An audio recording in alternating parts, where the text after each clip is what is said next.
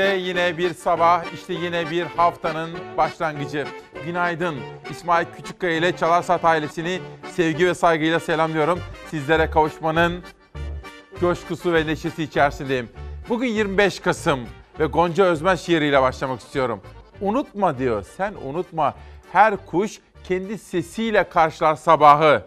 Her kuş kendi sesiyle karşılar sabahı. Gün dayanışma günü. Neden olduğunu anlatacağım. Ama önce hava durumu.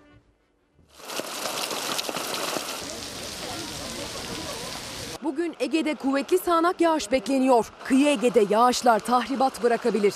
Yağışlı hava ile birlikte fırtına da geliyor. Bugün hava şartları batıda zorlayabilir. Tedbirli olunmalı. Önce kıyı Ege'de başlayacak yağmur. Zamanla tüm Ege bölgesi ve Antalya ile göller yöresi yağışın etkisine girecek. Yağışlı hava özellikle Ege'nin kıyı kesimleriyle Akdeniz'in batısında kuvvetli olacak. Kuvvetli sağanaklar aralıklarla etkili olacak. Antalya, Burdur çevreleriyle tüm kıyı Ege'de görülecek yağışlar. İzmir, Aydın, Manisa, Muğla, Uşak, Denizli çevrelerinde görülecek kuvvetli sağanaklar bugün neredeyse tüm gün sürecek. Yaşanabilecek sel, su baskını ve taşkınlara karşı hazırlıklı olunmalı. Yağışla birlikte yurdun tüm batı kesimlerinde fırtına da bekleniyor. Güneyli yönlerden zaman zaman fırtına boyutunda kuvvetli esecek rüzgar, kuvvetli yağış anında durumu hepten zorlaştırabilir. Yağışlı ve fırtınalı havanın zamanla Marmara bölgesini de etkisi altına alması bekleniyor. Akşam saatlerinde tüm Trakya'yı sarması beklenen yağmurun İstanbul'a ulaşması gece saatlerini bulabilir. Salı günü de yurdun batı yarısında hava yağışlı olacak. Marmara, Ege, Akdeniz, İç Anadolu bölgeleriyle Karadeniz bölgesinde yağış bekleniyor. Salı günü yağışlar Akdeniz'in batı kesimlerinde kuvvetli. Pazartesiden salıya geçerken gece saatlerinde ve salı zaman zaman gün içinde Akdeniz'in batısıyla İç Ege'de ve İç Anadolu'da yer yer kuvvetli sağanak var. Kuvvetli sağanak yağışlarla birlikte kuvvetli rüzgarda doğuya doğru ilerliyor. Salı günü Akdeniz'de, iç kesimlerde ve Doğu Karadeniz'de güneyli kuvvetli rüzgarlara dikkat. Haftalardır yüksek seyreden termometre değerleri ise artık mevsim normalleri seviyesine düşüyor. Yağışlı ve fırtınalı havayla birlikte hava bu hafta üşütüyor. Bugün çok özel haber, hazırlık ve dosyalarımızla karşınızdayız. Özel günlerden bir tanesi siyasetin ve Türkiye'nin genel gündemini konuşacağız. Herkesin konuştuğu konunun perde arkasına bakacağız ama hiç kimselerin konuşmadığı emekli, emekçi, EYT, işsizlik, fakirlik gibi sorunları da konuşacağız. Yani hem temel gündem maddelerini hem de sizden gizlenen gündem maddelerini konuşacağız. Bugün Kasım'ın 25'i. Kadına yönelik şiddetle mücadele günü bir spor kulübünden müthiş bir duyarlılık geldi. Hangisinden? Biraz sonra sizlere oradan da alıntılar yapıp haberler vereceğim. Ve Şefika Akkaş, Mustafa Varol. Var efendim. Gündemimizde bahsettiğiniz siyaseti derinden etkileyen gündem maddeleri de var. Onu konuşmayan ekonomi, işsizlik gibi temel meseleleri de gündeme almak var efendim. Bugün İsmail Küçükkaya ile Çalar Saat özel sabahlardan bir tanesi. Öncelikle şu anda hastane odalarında veya hastaneden evlerine çıkıp da tedavileri devam eden, nekaat dönemleri de süren hastalarımızı, onların doktorlarını, hemşirelerini, hasta bakıcılarını ve onlara özenle, bebek şefkati ile bakan herkesi sevgiyle, saygıyla selamlıyor. Hastalarımıza geçmişler olsun diyorum. Öğrenci kardeşlerim, günaydın. Bir haftalık ara tatil bitti. Şimdi bütün duyarlılığınızla gözünü de kulağını da dört açarak öğretmenleri dinleme zamanı. Bugün okula gideceğiz. Sizlere de zihin açıklığı diliyorum. İşte bugün hürriyette başlıyorum. Bakın niye doğrudur dedim. Türkiye günlerdir bu meseleyi konuşuyor. Tabii işsizlik, ekonomi, EYT, emekli bunları konuşan yok. Ama günlerdir saraya biri gitti mi gitmedi mi, gittiyse kim gitti? Muharrem İnce dün uzun bir basın toplantısı yaptı. Dün de Habertürk'te televizyona çıktı efendim. Peki Kılıçdaroğlu neler söyledi? İsmail Saymaz. Bugün Hürriyet Gazetesi'nde Ahmet Hakan genel yönetmeni oldu biliyorsunuz. Özel bir habere imza atmışlar. Muharrem İnce ile konuştuktan bir gün sonra da bu kez Kılıçdaroğlu ile görüşmüş Hürriyet editörleri. Kılıçdaroğlu bir CHP'linin Erdoğan'la görüştüğü iddialarına neden doğrudur dediğini Hürriyet açıkladı. Bu söz ile Erdoğan'ın CHP'nin iç işlerine müdahil olmasını kastettiğini belirtti. Kılıçdaroğlu şöyle dedi. Rahmi Turan yazdığı zaman bir şey demedim. Gazeteci haber almıştır dedim. Üçüncü gün Fox TV'de bu soru soruldu. Partiyi karıştırmanın Erdoğan'ın amaçlarından biri olduğunu söyledim. Doğrudur dedim. Gidenlere dair bilgim varmış gibi çarpıtılmak isteniyor. Bu iddianın kaynağı olduğu ortaya çıkan Talat Atilla konuyu Kılıçdaroğlu'na doğrulattığını öne sürmüştü. CHP lideri bu iddiayı da yanıtladı. Hayır, hayır aramadı. Zaten 7 yıldır kendisiyle aramızda ne görüşme var ne de yüz yüze gelme var. Ne konuşmuşluğumuz var. Yakın çevremin de aradığıma dair bir gelen bir bilgi yok dedi. Biraz sonra sizlere Kılıçdaroğlu buraya geldiği zaman tam da şuradayken ben ona ne sordum, o neler söyledi. Oradan sizlere küçük küçük videolar aktaracağım ve kararı sizlere bırakacağım. Ama önce öğrenci kardeşlerim günaydın. Kahvaltınızı yapınız. Yanınıza bir elma, bir mandalina mutlaka alınız. Ama okula gittiğiniz zaman mutlaka öğretmenizi can kulağıyla dinleyin. Zira ara tatil bitti. Ne kadar olsun tatiller? Bir yıl olsun.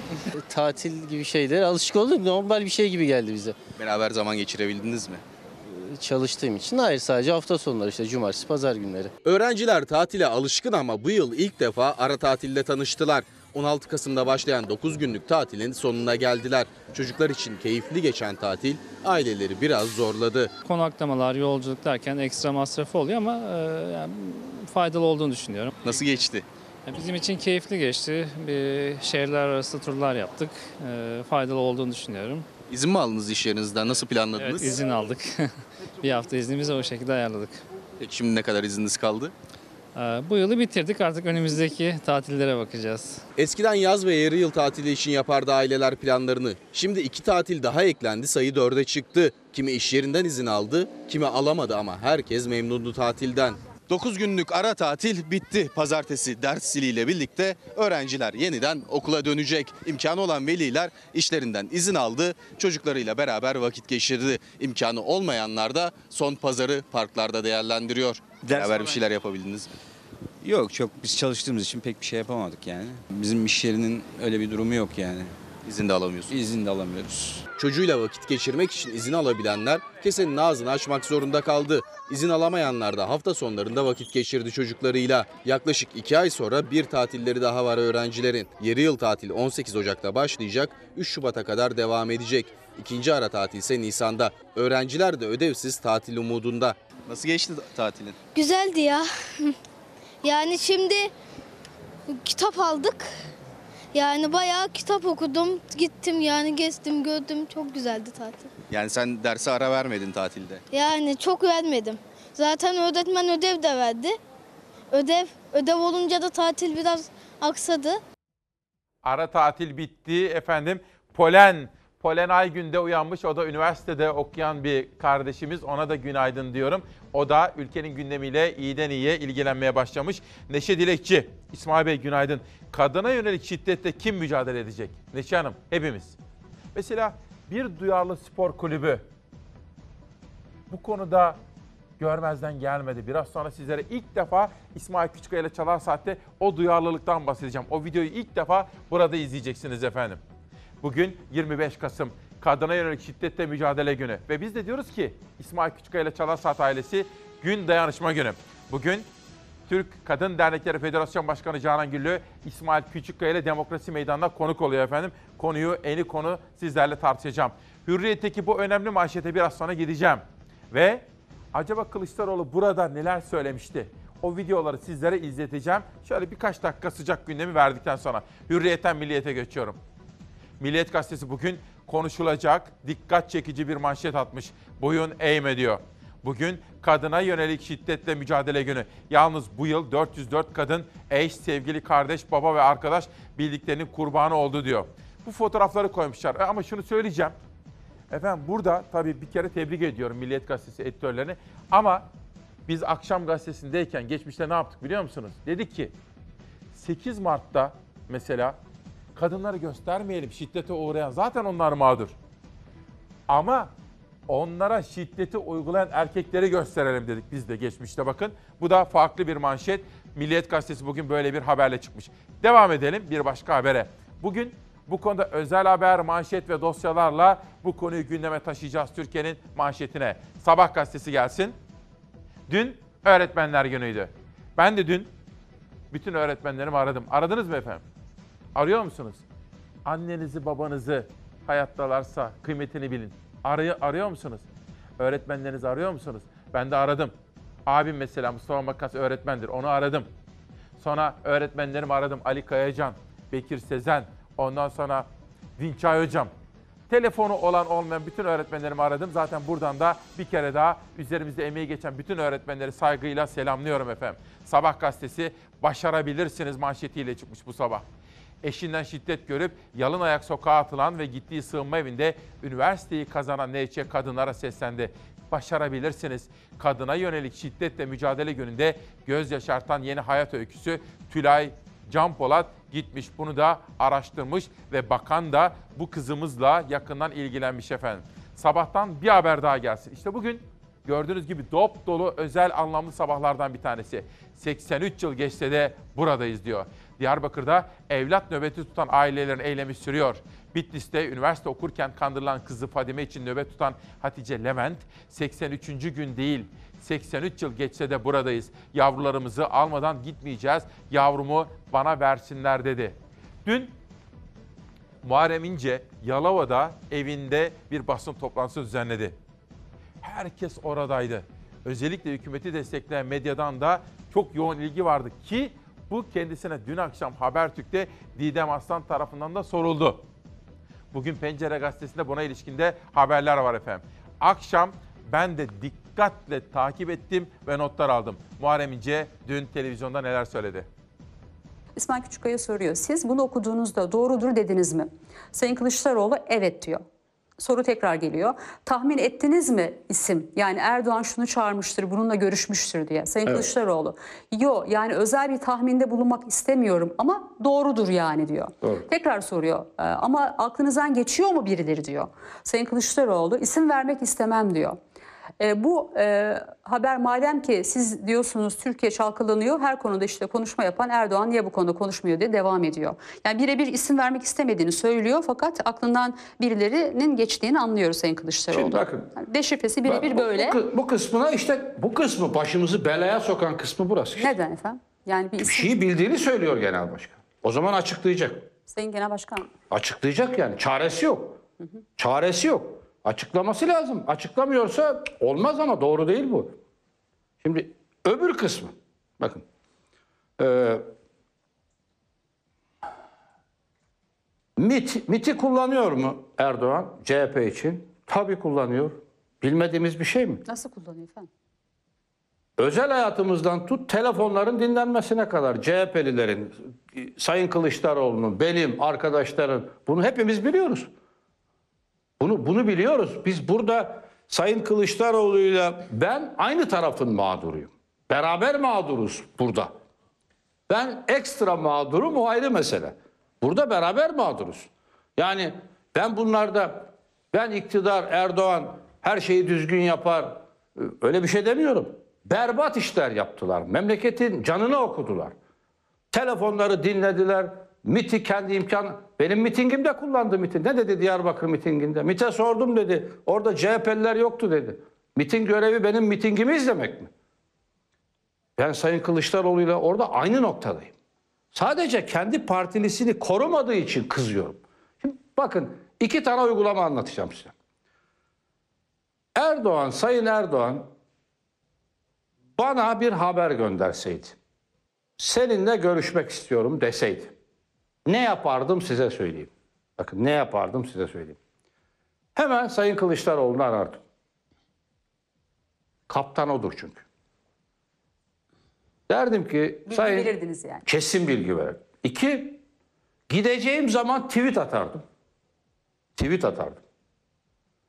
Şu saatte Sayın Recep Tayyip Erdoğan'la görüşeceğim derdim. Üç, yanıma mutlaka birini alırdım. Ben acemi bir siyasetçi değilim. Ben 55 yaşındayım. Ben 40 yılımı bu siyasete verdim.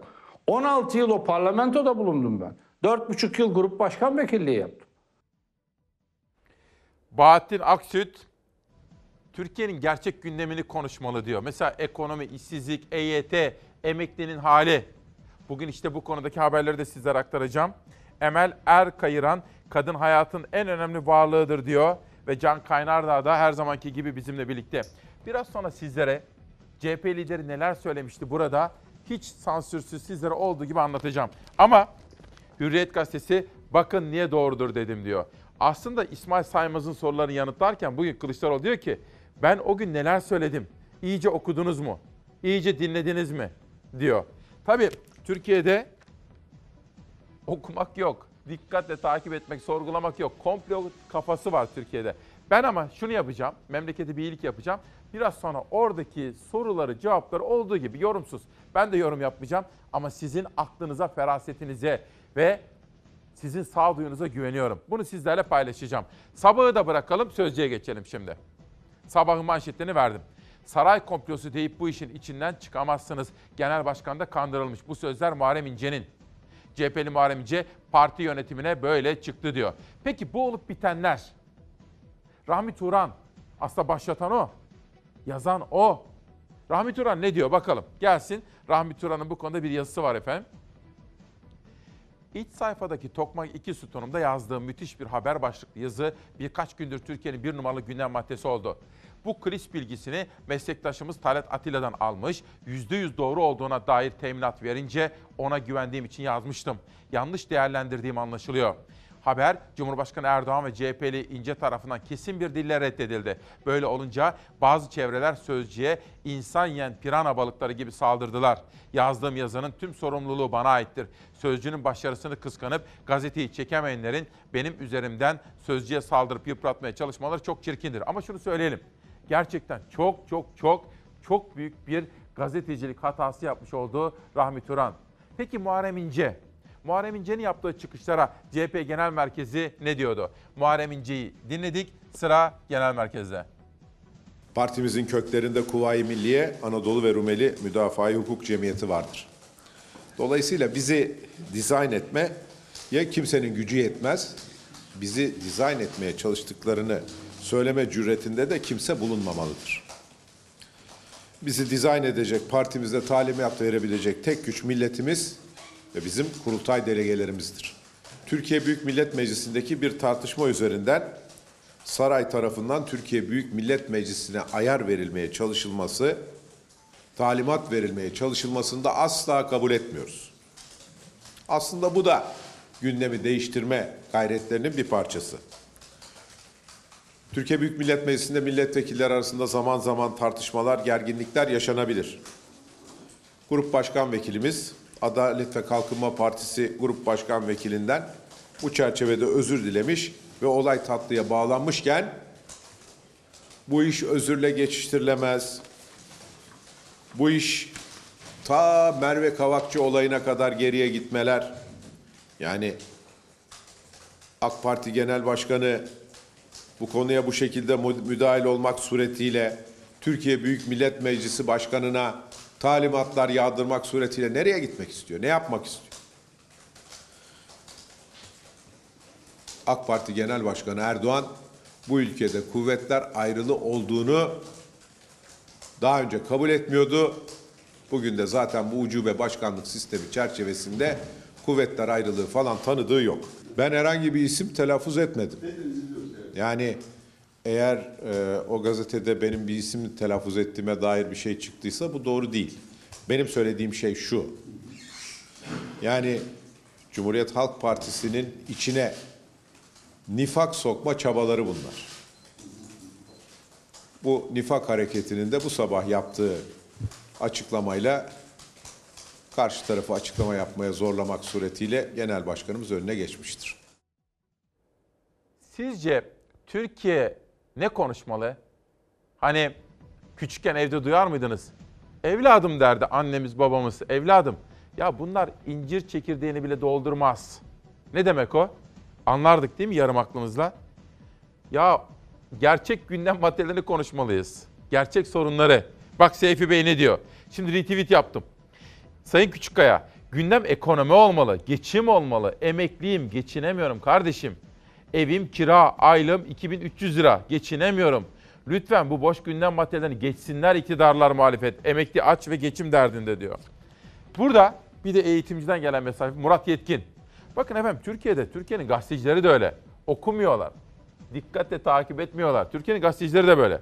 Murat Yetkin okumuş, yazmış, sormuş, sorgulamış. Buradan Yetkin Report portalından, sitesinden alıntı yapacağım sizlere. Antalya'dan bir eğitimciyim. Adım Adnan Öztürk. Günaydın İsmail Bey. Biz 2000 sonrası emekli olanlara verilen intibak sözünün yerine getirilmesini bekliyoruz. İktidar boş gündem maddeleriyle uğraşacağına eğitimle uğraşsın diyor. Bakın Adnan Bey eğitimci. Sözcüden bir haber daha gelsin. Murat Yetkin'in yazısını sizlere biraz sonra detaylı olarak aktaracağım. Vekile bir güzellik daha. İktidar vekilleri yine kendilerine yarayacak bir teklif verdi. Bakmakla yükümlü olmadıkları ana babalarının sağlık giderlerinde meclisin ödemesi için düğmeye bastılar. Milletvekilleriyle bakmakla yükümlü oldukları aile fertlerinin tedavi giderini Türkiye Büyük Millet Meclisi ödüyor. AKP'nin teklifi yasalaşırsa vekillere muhtaç olmayan anne babaları da bu kapsama alınacak. Bak ben soracağım size bir dakika. Şimdi evlerindeki anne babalara ve çocuklarına seslenmek istiyorum. Ne unutturuluyor şimdi peki? Aslında Türkiye'nin gazetecisi, Türkiye'nin iktidarı muhalefeti neyi konuşmalı da aslında konuşmuyor. Hadi söyleyin. Ben bir tane söyleyeyim. Emeklinin hali konuşulmuyor. O gazetecileri izliyorsunuz ya hiç emekliden bahsetmiyorlar. EYT'liden bahsetmiyorlar. Termik santralden bahsetmiyorlar. Ama neyse ki bugün Akit gazetesinden bir yazar termik santralleri yazmış efendim. Sizler de lütfen bana katılın. Neyi unutturmak istiyorlar acaba? Ya da şöyle sorayım. Gazeteci neyi konuşsun efendim? İktidar, muhalefet neyi konuşsun? Bana bu konudaki görüşlerinizi de söyleyin lütfen. Sözcüğü de tamamladım, geçeceğim. Ama önce Ankara. Sevgili Ankaralılar, bugün ve yarın alçak irtifadan yüksek sesli uçan uçaklar olursa endişeye mahal yok.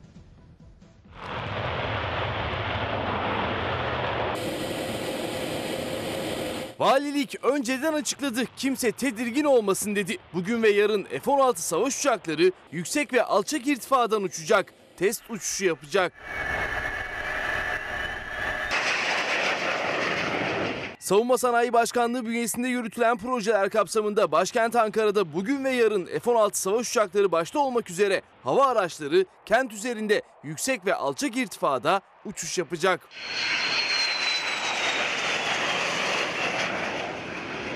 Ankara Valiliği Ankara'da paniğe yol açmasın diye duyuru yaptı. Uçuşların valiliğin bilgisi dahilinde olduğunu açıkladı.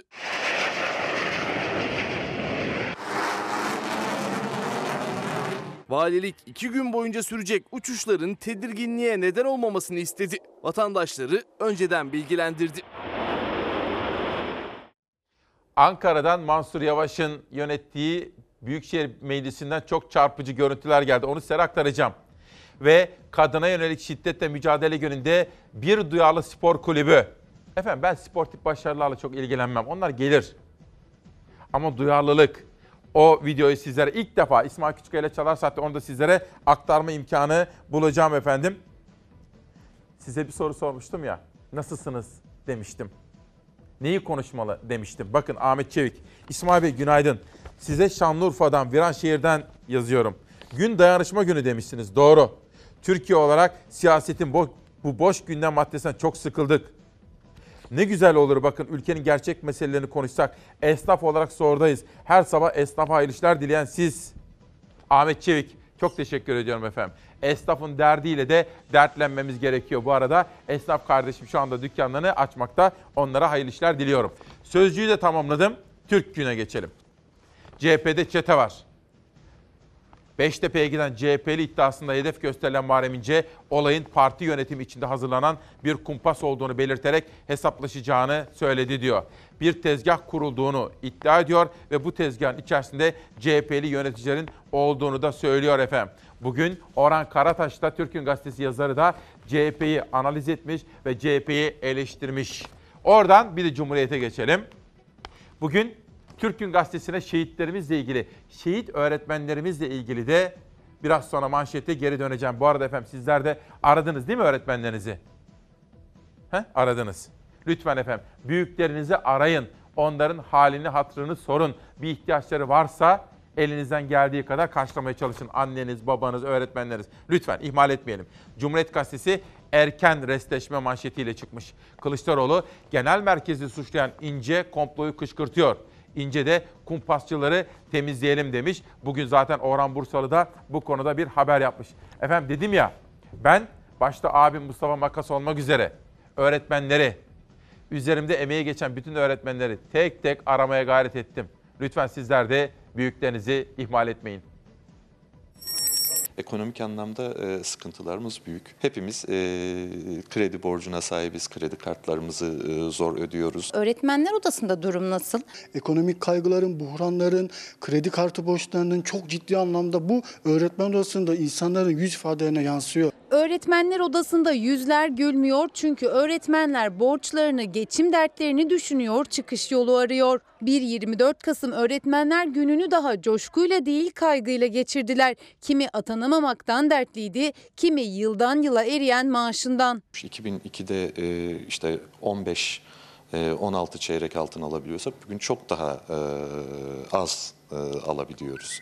Yanılmıyorsam maaşımızdan 8-9 e, civarında. Öğretmenler Günü öncesinde Eğitim Sen yaklaşık 5000 öğretmenli araştırma yaptı. Anketin sonucu önceki yıllardan da düşündürücüydü. Öğretmen arkadaşlarımızın %97'si son bir yıl içerisinde satın alma gücünün düştüğünü ifade etmektedir. %78'i son bir yıl içerisinde borçlarının ciddi oranda arttığını ifade etmiş durumdadır. Mustafa Kemal Atatürk'ün yeni nesil sizin eseriniz olacak dediği öğretmenler o yeni nesilleri yetiştirirken bir yandan da dertleriyle mücadele ediyor. Geçim sıkıntıları, borçları artıyor, alım güçleri düşüyor ve daha da kötüsü birçok öğretmen daha iyi gelir getiren bir iş bulabilirse öğretmenlikten bile vazgeçmeyi düşünüyor. O nesli yetiştirirken sinemaya gitmeli, tiyatroya gitmeli, e, kitap okuyabilmeli, bir dergi, gazete takip edebilmeli. Söylediklerimi alt alta yazdığınızda zaten bizim maaşımız maalesef yetmiyor. Kültürü, sanatı unuttu birçoğu. Yüz öğretmenden 69'u yıllarca hayalini kurduğu öğretmenlik mesleğini bırakmayı bile düşünüyor. Hani tencerede bir ateş var artık. Yani o eskisi gibi yemek kaynamıyor. Yani o ateş hepimizi yakıyor. Bundan kaynaklı insanlar yeni bir istihdam, yeni bir e, çerçeve, yeni bir iş bulur bulmaz hemen değiştirim şeyine gelmişler artık. Kadrolu çalışan ama her geçen yıl daha da yoksullaşanlar, yıllardır atanamayanlar, güvencesiz çalışan sözleşmeli öğretmenler, aynı işi yapıp çok düşük maaş alan ücretli öğretmenler, meslekleri gibi hepsinin dertleri de aynı. E, 30 saat derse giren bir öğretmenin e, ay sonunda eline geçen para 1900 lira ücretli çalışıyorsa ve herhangi bir güvencesi yok. Eğitim Sen olarak en temel talebimiz sözleşmeli ve ücretli çalışmaya son verilmesi, bütün arkadaşlarımızın kadrolu ve eşit haklara sahip olarak atamasının gerçekleştirilmesidir. Öğretmenler günü buruk geçti onlar için. Pazartesi ders zili çaldığındaysa geçim derdini öğretmenler odasında bırakıp sınıflarına gidecekler. Baharımıza taş basıp işimizi en iyi şekilde yapmaya gayret ediyoruz. Öğretmen mum gibidir. E, bir yandan erir ama çevresine ışık e, saçar. O, o şekilde çalışıyoruz. Gün dayanışma günüdür dedik bu sabah. Bakın ücretli öğretmenlik olur mu efendim? Vekil öğretmenlik olur mu? Sözleşmeli öğretmenlik olur mu? Bu çalışma biçimi yani güvencesiz, yarınlara dair teminatsız bu çalışma biçimi aslında eğitime darbe değil midir? Bizi kurtaracak olan şey nedir? Okumak, bilimsel eğitim, çağdaş eğitim, evrensel eğitim, laik eğitim. İşte bugün kadına yönelik mücadele, kadına yönelik şiddetle mücadele günü. Canan Güllü gelecek biraz sonra. Kendisiyle sohbet edeceğiz. Yusuf Gültekin, İsmail Bey günaydın. Annem 65 yaşlılık maaşı alıyordu. Ben bekar olduğum için annemin maaşını kestiler. Yusuf Gültekin, Türkiye bunları konuşsun diye soruyor efendim bakın. Ve bir spor kulübü görmezden gelmedi.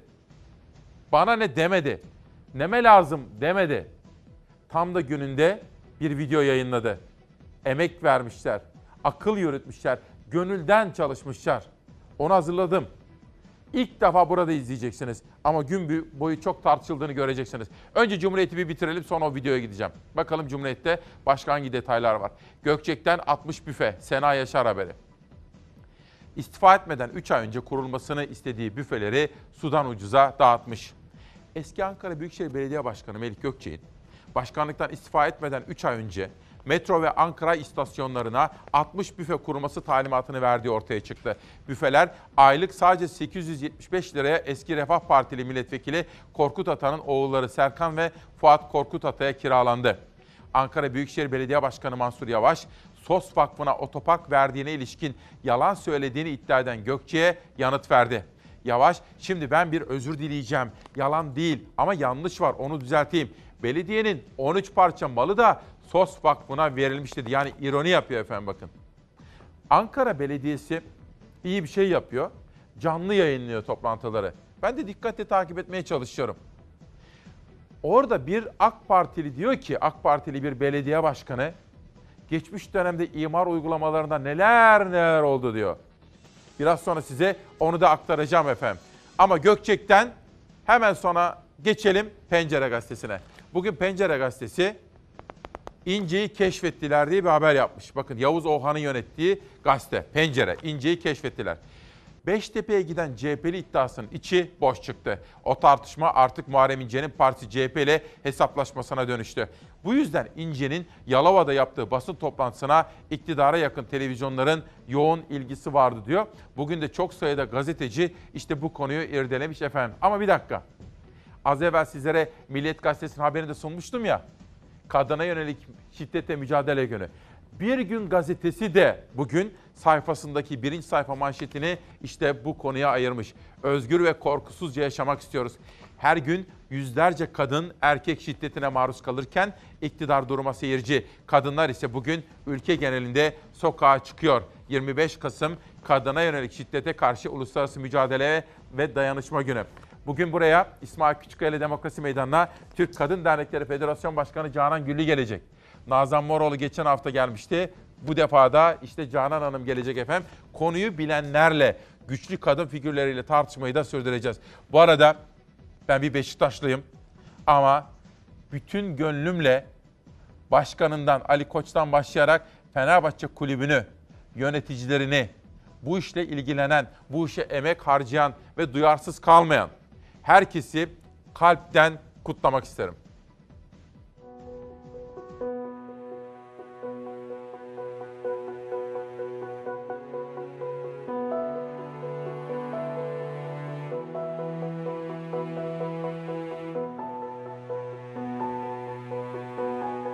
Kadına şiddet suçtur. Ortak olma, seyirci kalma. Kadınlar ve erkekler toplumun her alanında eşittir. Kadınlara ve kız çocuklarına yönelik fiziksel, cinsel ya da ekonomik şiddetin her türü kayıtsız şartsız insan hakları ihlalidir, suçtur.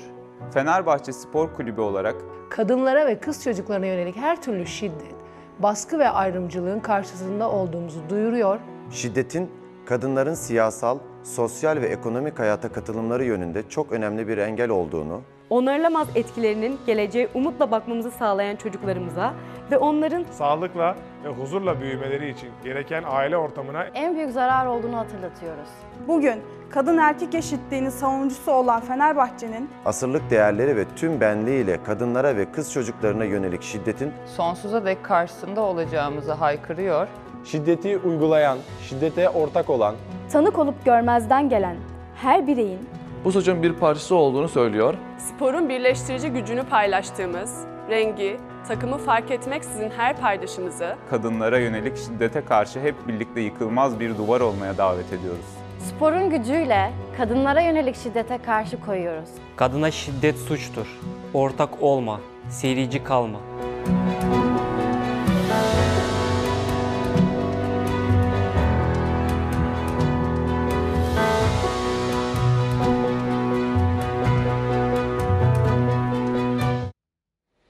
Ali Koç ve Fenerbahçe yönetimi alkış hak ediyor. Bütün sivil toplumdan, derneklerden, spor kulüplerinden böylesine toplumsal yaralar konusunda farkındalık geliştirici çalışmaları beklediğimi ifade etmek istiyorum. Bu videoyu bir kere daha vereceğim. Şu anda herkes bunu soruyor.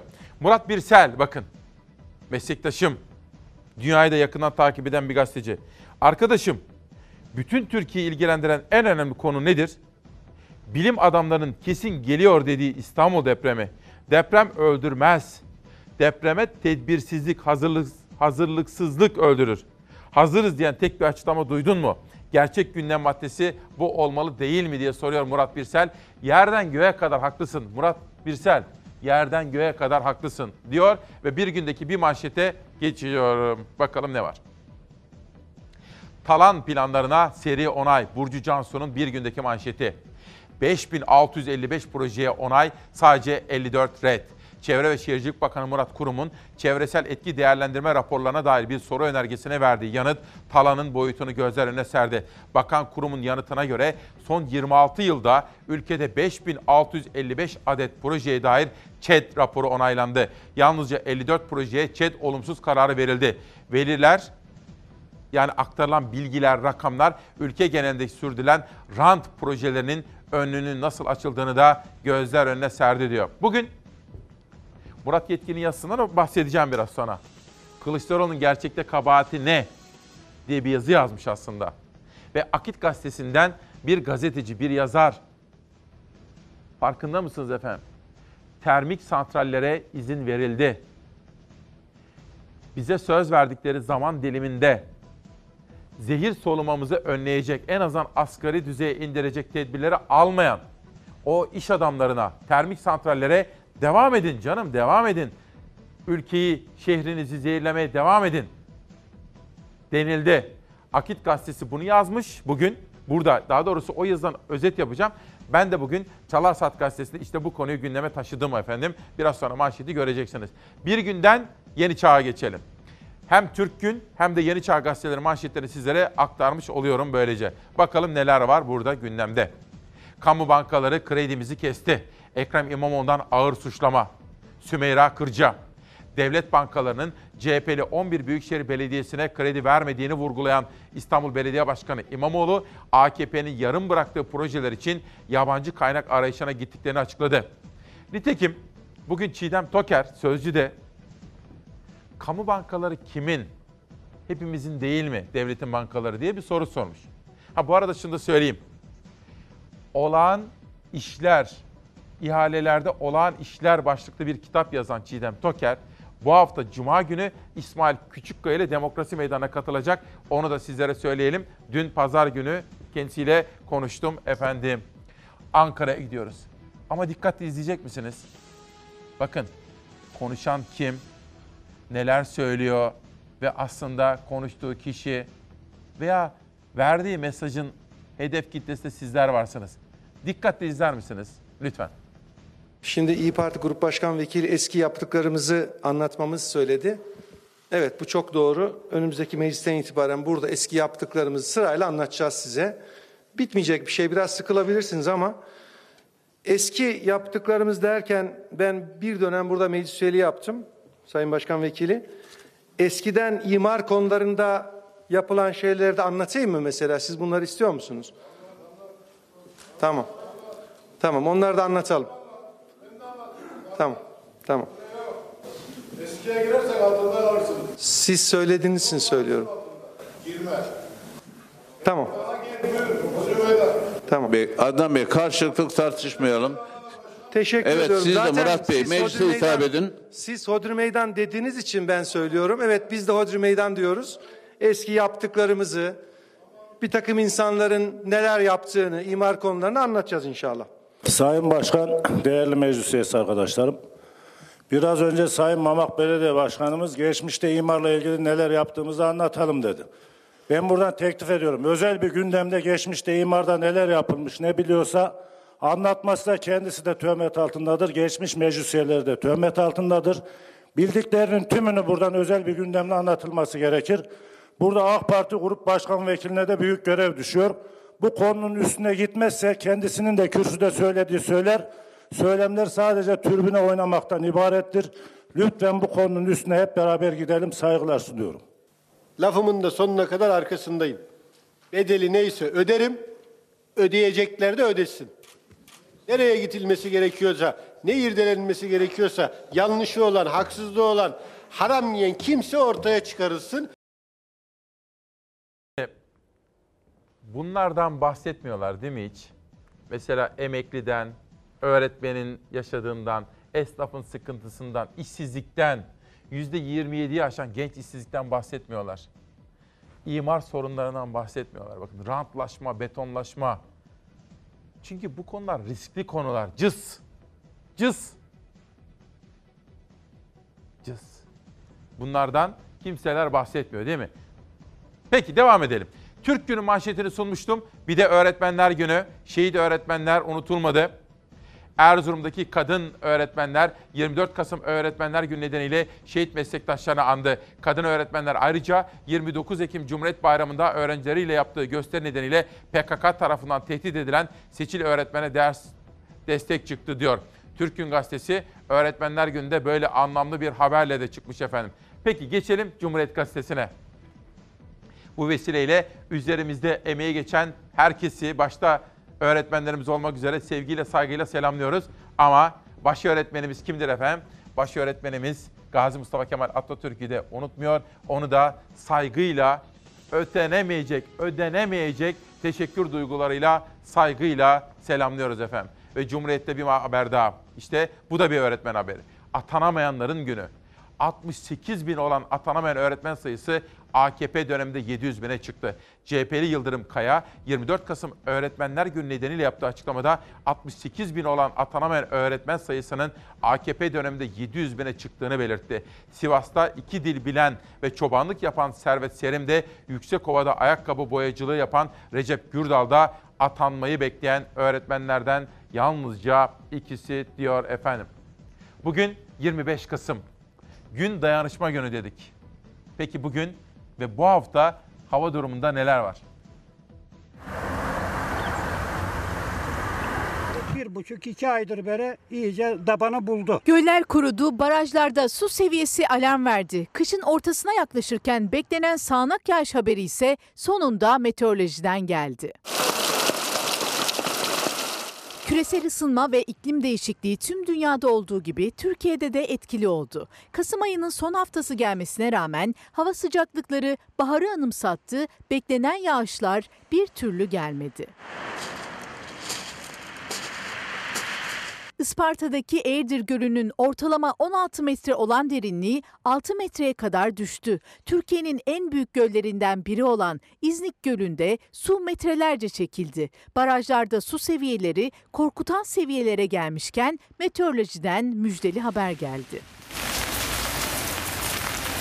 Yeni hafta ile birlikte Marmara, Batı Karadeniz ve Ege'de sağanak yağış bekleniyor. Yağışlar özellikle Antalya, Muğla, Burdur ve Isparta'da etkili olacak. İstanbul'da ise sağanak yağış pazartesi ve salı günü görülecek. Hava sıcaklıkları yağışla birlikte azalacak. Mevsimin ilk yağışlı ve soğuk hava dalgası pazartesiden itibaren yurdun doğusunda etkili olacak. Sıcaklığın hızla düşmesiyle Doğu Anadolu bölgesinde birçok şehir merkezine yılın ilk karının düşmesi bekleniyor.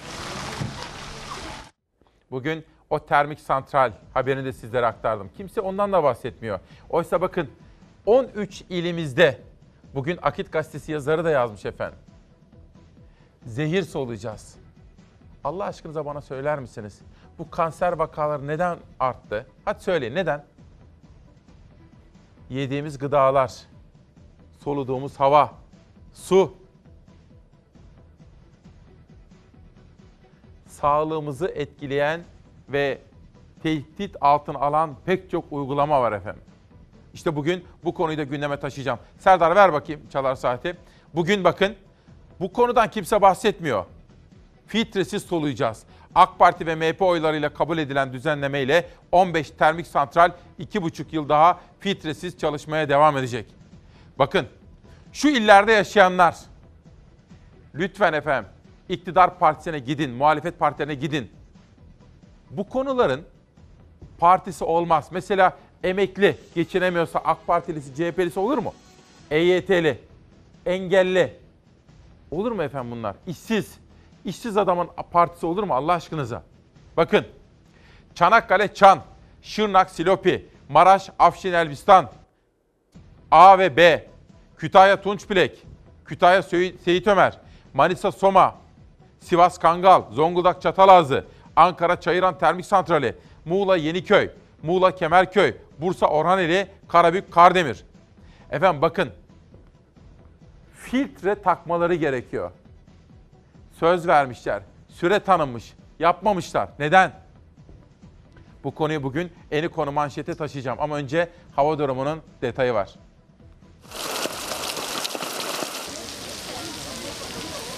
Bugün Ege'de kuvvetli sağanak yağış bekleniyor. Kıyı Ege'de yağışlar tahribat bırakabilir. Yağışlı hava ile birlikte fırtına da geliyor. Bugün hava şartları batıda zorlayabilir. Tedbirli olunmalı. Önce kıyı Ege'de başlayacak yağmur. Zamanla tüm Ege bölgesi ve Antalya ile göller yöresi yağışın etkisine girecek. Yağışlı hava özellikle Ege'nin kıyı kesimleriyle Akdeniz'in batısında kuvvetli olacak. Kuvvetli sağanaklar aralıklarla etkili olacak. Antalya, Burdur çevreleriyle tüm kıyı Ege'de görülecek yağışlar. İzmir, Aydın, Manisa, Muğla, Uşak, Denizli çevrelerinde görülecek kuvvetli sağanaklar bugün neredeyse tüm gün sürecek. Yaşanabilecek sel, su baskını ve taşkınlara karşı hazırlıklı olunmalı. Yağışla birlikte yurdun tüm batı kesimlerinde fırtına da bekleniyor. Güneyli yönlerden zaman zaman fırtına boyutunda kuvvetli esecek rüzgar, kuvvetli yağış anında durumu hepten zorlaştırabilir. Yağışlı ve fırtınalı havanın zamanla Marmara bölgesini de etkisi altına alması bekleniyor. Akşam saatlerinde tüm Trakya'yı sarması beklenen yağmurun İstanbul'a ulaşması gece saatlerini bulabilir.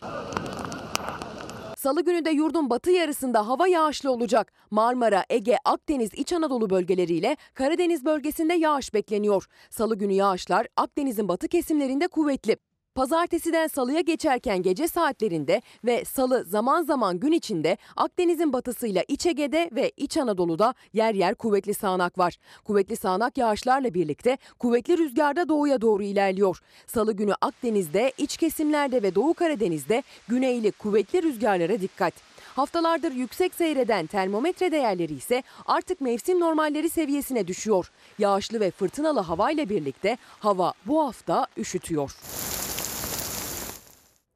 Bakın Orhan diyor ki arabada sigara içmeye bile ceza veriyorlar ama toplumu böylece zehirlemeye onay veriyorlar. Bu ne yaman çelişki diye soruyor. Ümit abi bu Ankara'daki olaydan ne anlamalıyım diye soruyor. Ümit benim anladığım AK Partili eskiden de meclis üyesi olan şimdiki belediye başkanı diyor ki geçmiş dönemde imarda neler neler oldu. Ben bir öz eleştiri hatta öz eleştirinin ötesinde bir itiraf havası kokladım. Geçmiş dönemin Ankara'daki uygulamaları. Mansur Yavaş da dikkatle takip ediyor imar konularını efendim. Günün bir numaralı haberine geldi sıra bakın. Şimdi büyüklerimiz bize ne söyledi efendim? Ne öğrettiler bize annelerimiz, babalarımız? Efendim eleştireceksen birebir eleştireceksin. Herkesin yanında eleştirmeyeceksin. O eleştiriye girmiyor. İyi niyetli, yapıcı bir eleştiri kıyıya köşeye çekersin, tatlı dille anlatırsın. Unutmaz. Kulağına küpe olur. Ama siz hava satacağım diye, caka yapacağım diye ya da öfkenizi yenik düşüp de herkeslerin içinde eleştirirseniz, eleştirinin ötesinde küçük düşürürseniz, hatta hakaret ederseniz bu şiddettir. Bu haberi de kimse size izletmeyecek efendim ama biz izleteceğiz. İsmail Küçükkaya ile Çalar Saat'te izleyeceksiniz. Günün bir numaralı haberi. Hazır mısınız? Peki. Ama önce bir kitap tanıtımı. Nizami Gencevi, Hüsrev ve Şirin. Bu da Çalar Saat kitaplığındaki yerini alacak olağanüstü bir öyküdür. Bu vesileyle Azerbaycan'a da sevgiler, saygılar. Günün en önemli haberi geliyor ama önce 3 tane sosyal medya paylaşımı gelsin. Tweetler. Milli Eğitim Bakanı Selçuk ve öğretmenler Anıtkabir'i ziyaret etti. Bu vesileyle dün yaptığımız gibi bugün de bir kere daha üzerimizde emeği olan, hakkı olan bütün öğretmenlerimizi saygı ile selamlıyoruz. Hukuk dünyasından bir öğretmen paylaşımı Mehmet Yılmaz, HSK Başkan Vekili. Öğretmen bilgisi ve tecrübesiyle çocuklara, gençlere iyiyi, doğruyu ve güzeli göstermeye çalışandır. Onlar atsız kahramanlardır. Milletleri kurtaranlar yalnız ve ancak öğretmenlerdir sözünü ve esas olanın öğrencileri, milli değerlerimiz ve vatanımız olduğunu hiç aklından çıkarmayandır. Kısaca, kısaca öğretmenlik medeniyetin kurucusu, bir kültür aktarıcısı, bir planlamacı, bir araştırmacı, bir öncü olarak tanımlanabilir. Ne mutlu öğretmen gibi konuşup öğretmen gibi davranan ve öğretmen gibi yaşayanlara günleri kutlu, başarıları daim olsun. HSK Başkan Vekili Mehmet Yılmaz. Bu vesileyle baş öğretmenimiz Atatürk'ü de saygıyla selamlıyoruz efendim. İstanbul Modern paylaşımı da gelecek. Eğitim Senin 24 Kasım anketi. Öğretmenler borç batağında diyor. Onlara güvenceli çalışma hayatı imkanı sağlamak boynumuzun borcu olmalı. Bize doğayı, bilimi, sanatı ve hayatı öğreten, sevdiren tüm öğretmenlerimize saygılarımızla Öğretmenler Günü kutlu olsun diyor ve Ankara 1936'dan bir fotoğraf İstanbul Modern paylaşmış. Şimdi kameraman arkadaşım Ayhan'dan rica edeceğim bu fotoğrafa iyice dolalım. Ve yıl 1936 Ankara'ya gidiyoruz. Cumhuriyetimizin başkentinde gördüğünüz bu manzara efendim bakın. Ticaret Lisesi burası. Ve sizlere de soralım. Türkiye iyiye mi gidiyor ve bazı konularda geriye mi gidiyor? Yorumlarınızı bekliyorum. Devam edelim. İşte bu. Günün olayı bu. Başka gazetelerde, televizyonlarda göremezsiniz. Konya valisinden 24 Kasım'da öğretmene tepki. Birader sen öğretmen misin? Allah'ım ya, Rabbim ya diyor. Bakın tekrar etmek isterim. Birbirimizi eleştirebiliriz. Hepimiz insanız, hatalarımız var. Fakat eleştiride maksat iyi niyet olacak. Herkesin yanında eleştirme. Öveceksen eğer, teşvik edeceksen, cesaret vereceksen herkesin yanında yap. Çok iyi. Ama eğer sen binlerce insanın arasında eleştiriyorsan, küçük düşürüyorsan bu eleştiri falan değildir. Hayır. Bu düpedüz şiddettir. Üstelik bir öğretmene başka öğretmenlerin yanında öğretmenler gününde yapıyorsunuz bunu ya. Bugün öğretmenler günü olarak kutlanıyor. Sen öğretmen misin birader? Heh, öğretmen gibi otur da bir görelim ya. Öğretmenler Günü'nün anlamı üzerine yaptığı konuşma sırasında bir öğretmene bu sözlerle tepki gösterdi. Konya Valisi Cüneyt Orhan Toprak oturuşundan rahatsız olduğu öğretmene öğretmen gibi otur da görelim dedi. Yani böyle güzel duygularla geliyoruz, güzel hareketlerle karşılaşmak isteriz. Ayağını dikip de valinin karşısında oturmak değil. Öğretmenler Günü'nde Türkiye'nin dört bir yanında kutlamalar, törenler vardı. Bir etkinlikte Konya'daydı. Anıt Meydanı'nda düzenlenen törende günün anlam ve önemine dair konuşmalar yapıldı. Konya Valisi Cüneyt Orhan Toprak konuşması sırasında öğretmenliğin kutsal bir meslek olduğuna değiniyordu. O sırada konuşmasına ara verdi ve ön sırada kendisini dinleyen bir öğretmene tepki gösterdi. Oturuşunu gayri ciddi bulduğu öğretmene sen öğretmen misin birader diye seslendi. Sen öğretmen misin birader? Heh, öğretmen gibi otur da bir görelim ya. Toprak öğretmene beni değil arkadaşlarını rencide ediyorsun diyerek tepki göstermeye devam etti. Salondaki katılımcılar valinin tepkisine alkışlarla destek verdi. Bu kadar eğitim ordusunu geliyorsun burada rencide ediyorsun. Beni değil yani arkadaşlarını rencide ediyorsun. Bana göre hoş. Biz hala ilkokul öğretmenimizin bize söylediği düstur edindiğimiz hareketle hayatımızı devam ettiriyoruz. Onun bize örnek hareketleriyle ve öyle öğretmenler görmek istiyoruz. Yalan mı arkadaşlar? Yalan mı? Yalansa yalan deyin ya. Valinin konuşmasının ardından aday öğretmenler için yemin töreni düzenlendi. Ne kadar üzüldüğümü anlatamam. Rahmetli Recep Yazıcıoğlu'nu, o efsane valiyi, benim tanıdığım valileri, benim tanıdığım kaymakamları, Cumhuriyet valisi ya. Cumhuriyet valisi. Gece yarısı bir açıklama yapmış efendim öğretmen olduğunu zannediyor konuşma yaparken ama gece yarısı öğreniyor ki aslında o bir kişi o kişi öğretmen değil. Öğretmenler Günü kutlamasında böyle bir konuşma yapıyor ve bir yerel gazeteci olduğunu söylüyor. Neresinden tutsanız elinize kalıyor efendim. Ve Kerem Altıparmak. Tabii bu arada bakın Serdar da dikkatimi çekiyor yönetmen. Diyor ki asıl sorun burada. Bakın o vali bunu yapıyor. Millet de alkışlıyor. Hani geçen bir kızımıza nasıl giyindin sen böyle? Gözüm sana kayıyor diyen bir adam vardı ya. Bir cüret, bir, bir terbiyesizlik yapıyordu bir adam. Hadi bir kişi bir terbiyesizlik yaptı. Otobüste olanlar da böyle izliyorlardı. Hatta otobüs şoförü de işgüzarlık yapmasına rağmen. Aslında toplumsal olarak tepki gösterebilmemiz gerekiyor düzgün bir şekilde. Yani sesimizi çıkarabilsek yapıcı bir şekilde. Ya amca sen niye kıza bakıyorsun? Sen önüne bak. Nefsine sahip ol. Sen karışma başkasının giyimine, kuşamına. Bunu söyleyebilmemiz lazım efendim. Yani toplumsal baskı böyle oluşur. Sayın Bakan, eğer mesajınızda samimiyseniz bir öğretmeni meslektaşları önünde aşağılayan, ona saygısızlık eden daha, dahası bu şekilde çok ağır ruhsal şiddet uygulayan Konya valisi hakkında derhal işlem başlatmanız gerekiyor. Şiddet sadece fiziksel olmuyor, böylesi daha çok can yakıyor dedi. Çünkü Ziya Selçuk Milli Eğitim Bakanı'nın 24 Kasım paylaşımı vardı eğitimciye yönelen şiddete son derken. O kişi öğretmen olsa da olmasa da öğretmenler gününde yapılan o olay kabul edilemez efendim. Onu da söyleyelim. Dönelim. İşte gerçek gündem. Bir soru. Ne konuşalım efendim biz? Ben, gazeteci, bütün gazeteciler, iktidar, sizi iyi yönetmekle mükellef olan iktidar veya muhalefet neyi konuşsunlar efendim? Gazeteciler. Gerçek gündem ne? EYT, emeklilik, geçinememe, enflasyon, hayat pahalılığı. Şimdi bugün Hürriyet Gazetesi'de bir haber. Bakın niye doğrudur dedim. Kılıçdaroğlu bir CHP'nin Erdoğan'la görüştüğü iddialarına neden doğrudur dediğini hürriyete açıkladı. Bu söz ile Erdoğan'ın CHP'nin iç işlerine müdahil olmasını kastettiğini belirtti. Yani diyor ki İsmail Saymaz sormuş.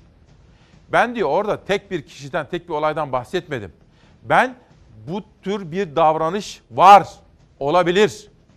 Akıl çıkarımda bulunduğunu söylüyor. Okuyalım bakalım neymiş. Kılıçdaroğlu şöyle dedi. Rahmi Turan yazdığı zaman bir şey demedim. Gazeteci haber almıştır dedim. Üçüncü gün Fox TV'de bu soru soruldu. Partiyi karıştırmanın Erdoğan'ın amaçlarından biri olduğunu söyledim. Doğrudur dedim. Gidenlere dair bilgim varmış gibi çarpıtılmak isteniyor dedi. O halde efendim Türkiye günlerdir işte bu konuyu tartışıyor. Eğer böyle bir şey olduysa ben Cumhurbaşkanlığımı ortaya koyuyorum. Ama Bay Kemal Cumhuriyet Halk Partisi'nin başına bela olmaktan ayrılacak mı ayrılmayacak mı? O da kendini ortaya koysun. Nasıl bir kumpas kurabiliriz? CHP'yi nasıl geriletebiliriz? Ve bir dahaki seçimlerde nasıl başarılı olabiliriz? Ciddi kumpaslar var. CHP 82 milyona bunu anlatmalıdır, açıklamalıdır. Bu tezgahı kim kurdu? Bir CHP'li saraya gitti. Erdoğan'dan CHP'nin başına sen geç ben de sana yardım edeyim teklifi aldı iddiasının artçı şokları devam ediyor. Saraya gitti denilen isim Muharrem İnce de kameraların karşısına çıktı. O isim ben değilim tezgah CHP'den dedi. Ortalık karıştı. Bu yalan haberin hedefi olan CHP'li siyasetçi bu yalan haber vasıtasıyla üretilen kumpasın CHP Genel Merkezi tarafından üretildiğini söylüyor. Açıkça tüm taraflar CHP Genel Merkezi'nin ürettiği bu kumpas siyaseti yüzünden hesap vermesi gerektiğini söylüyorlar. Kumpasların partisi, bunların partisi bildiğiniz GMO CHP. Bizans oyunu. Seçim gecesi daha başladılar. Şok iddiayı ortaya atan Sözcü gazetesi başyazarı Rahmi Turan elinde belge olmadan böyle bir iddiayı yazdığı için özür diledi. Kaynak olarak gösterdiği Talat Atilla da kendisine bilginin Beştepe'den değil CHP cephesinden geldiğini söyledi. Hatta Kılıçdaroğlu'nun da ismini verdi. İddianın rotası Beştepe'den CHP genel merkezine çevrildi. Nitelikli siyaset üretemeyenler çürümüş siyasi senaryo üretim merkezi haline gelmiş durumdalar. Tahminde bulunmak istemiyorum ama doğrudur yani. Ama aklınızdan geçiyor mu birileri? Ee, isim vermek istemem. Benle CHP adına gelip de pazarlığa oturan kim? Çıksın açıklasın. Onu açıklayamam diyor. Peki o zaman nasıl böyle bir şey konuşabilirsin ya? Saraydaki CHP'li iddiasının taraflar arasındaki açıklama trafiği gazeteci Talat Atilla'nın Kılıçdaroğlu'na konuşması için makul bir süre veriyorum çıkışıyla açık resleşmeye dönüştü. Kılıçdaroğlu'nun açıklama yapmasını bekliyorum. Açıklama makul bir sürede gelmezse yeni bir açıklama daha yapacağım. Cumhurbaşkanı Erdoğan ve AK Parti cephesinden yalanlamalar da ard arda geldi. Son halkada Cumhurbaşkanlığı İletişim Başkanı Fahrettin Altun iddiaya konu CHP'liyi taşıyan otomobilin Beştepe'ye giriş çıkışı sırasında kullanıldığı belirtilen plakaları da yalanladı. Cumhurbaşkanlığı Külliyesi ziyaretçi kabul programında bahsi geçen plakalara sahip herhangi bir araç kaydı söz konusu değildir. Dahası Emniyet Genel Müdürlüğü Trafik Uygulama ve Denetleme Dairesi Başkanlığımız kayıtlarına göre bu plakalar mevcut bile değildir. Alacaksın devletin gücünü arkaya, benim aleyhime, partimin aleyhine bir sürü laflar edeceksin. Ve ben de sesimi çıkarmayacağım. Ben senin bildiğin adamlardan değilim. Kılıçdaroğlu CHP'ye kumpas kuruluyor dedi ama Beştepe'ye gideni biliyoruz. Sözlerin üzerine yeni bir cümle kurmadı. Muharrem İnce de iddianın kaynağı Talat Atilla da Kılıçdaroğlu'na açıklama yapmaya çağırdı. Şimdi gözler pazartesi toplanacak kritik CHP MYK'sından sonra yapılacak açıklamada. Özgür Onur Civelek aldım mesajınızı bakacağım okuyacağım hakim olacağım. Ayşe Hanım da diyor ki tek bir soru soruyorum diyor oğlum diyor. Bu gündem kimin işine gelir diye soruyor. Bakın Murat Yetkin okumuş, satır satır taramış. Yetkin Report kendi sitesinde bir yazı yazmış. Diyor ki madde madde irdelemiş. Cumhurbaşkanlığı adaylığı sırasında seçim konuşmalarını canlı yayınlamaktan kaçıran hükümet çizgisindeki kanallar Muharrem İnce'nin Yalova'daki köyünde yaptığı basın toplantısını canlı yayınladı. İnce, kumpasın kendisine karşı kurulduğunu, Kur'an'ın ise Beştepe değil, CHP yönetiminde bir çete olduğunu söyledi. AK Parti sözcüsü Ömer Çelik oradan alıntılar yapıyor Ömer Çelik'in sözlerinden. AK Parti ve Pelikan grubuna yakınlığıyla tanınan gazeteci Nagihan Alçı, İnce'ye sinsi bir kumpas kurulduğunu söyledi. Alçı sonuna kadar Muharrem İnce'nin yanındayım dedi. Böyle böyle anlatıyor. Peki Kılıçdaroğlu'nun hataları? Murat Yetkin bunu da irdelemiş. Sizlere onu da özet yapacağım efendim. Ama önce sosyal medyadaki konuşulanlara şöyle bir bakalım. Sosyal medyada neler konuşuldu? Sarayın CHP'ye kurmaya çalıştığı kumpasın değirmenine hiçbir partilimizin su taşımaması ve sakin olmamız gereken günlerdeyiz. Sarayın bu operasyonla milletimizin gerçek gündemini karartma çabası boşa çıkacak. Milletimizin partimize olan teveccühü daha da artacaktır diyor. Geçelim İnce'ye. Muharrem İnce, genel başkanı aradım, birlikte fotoğraf verelim dedim. Görüşürüz, bakarız falan dedi, kabul etmedi. Geçelim Kılıçdaroğlu'na. CHP lideri buradan Sayın Erdoğan'a bir daha çağrı yapıyorum. Ben senin istediğin televizyona gelmeye hazırım. Her yerde ve her ortamda tartışmaya hazırım. Aslında bunu yapsalar ne güzel olur bakın. Ben buna talibim. Sayın Cumhurbaşkanımız buraya gelebilir. Sayın ana muhalefet liderimiz buraya gelebilir. Ben bu programı yapabilirim. Veya Sayın Kılıçdaroğlu diyor ki ATV'de, A Haber'de de yapabilirim diyor. Bence bu da aslında düşünülebilir. Mesela ikisi gelse ve sorular sorulsa bu olayın aslı asları nedir diye belki bu da olabilir bilmiyorum. Kılıçdaroğlu böyle bir çağrı yaptı. Ama Cumhurbaşkanı Erdoğan da dedi ki eğer böyle bir iddia varsa bunu ispatlarsan ben Cumhurbaşkanlığını bırakırım.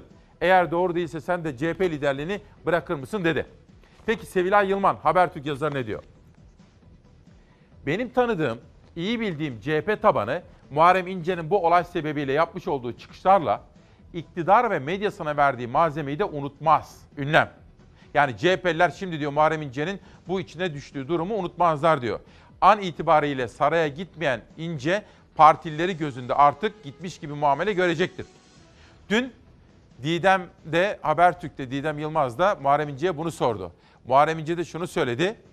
İktidar bunu kullanır mı? Kullanır. İktidar medyası bunu yapıyor mu? Yapıyor. Ama dedi ben mi suçluyum? CHP Genel Merkezi suçlu dedi Muharrem İnce. Şu gerçeği yazalım. 24 Haziran akşamı sergilediği tutum nedeniyle milyonlarca insana travma yaşattığı için büyük bir itibar kaybı yaşayan İnce bu olayın en karlısı oldu.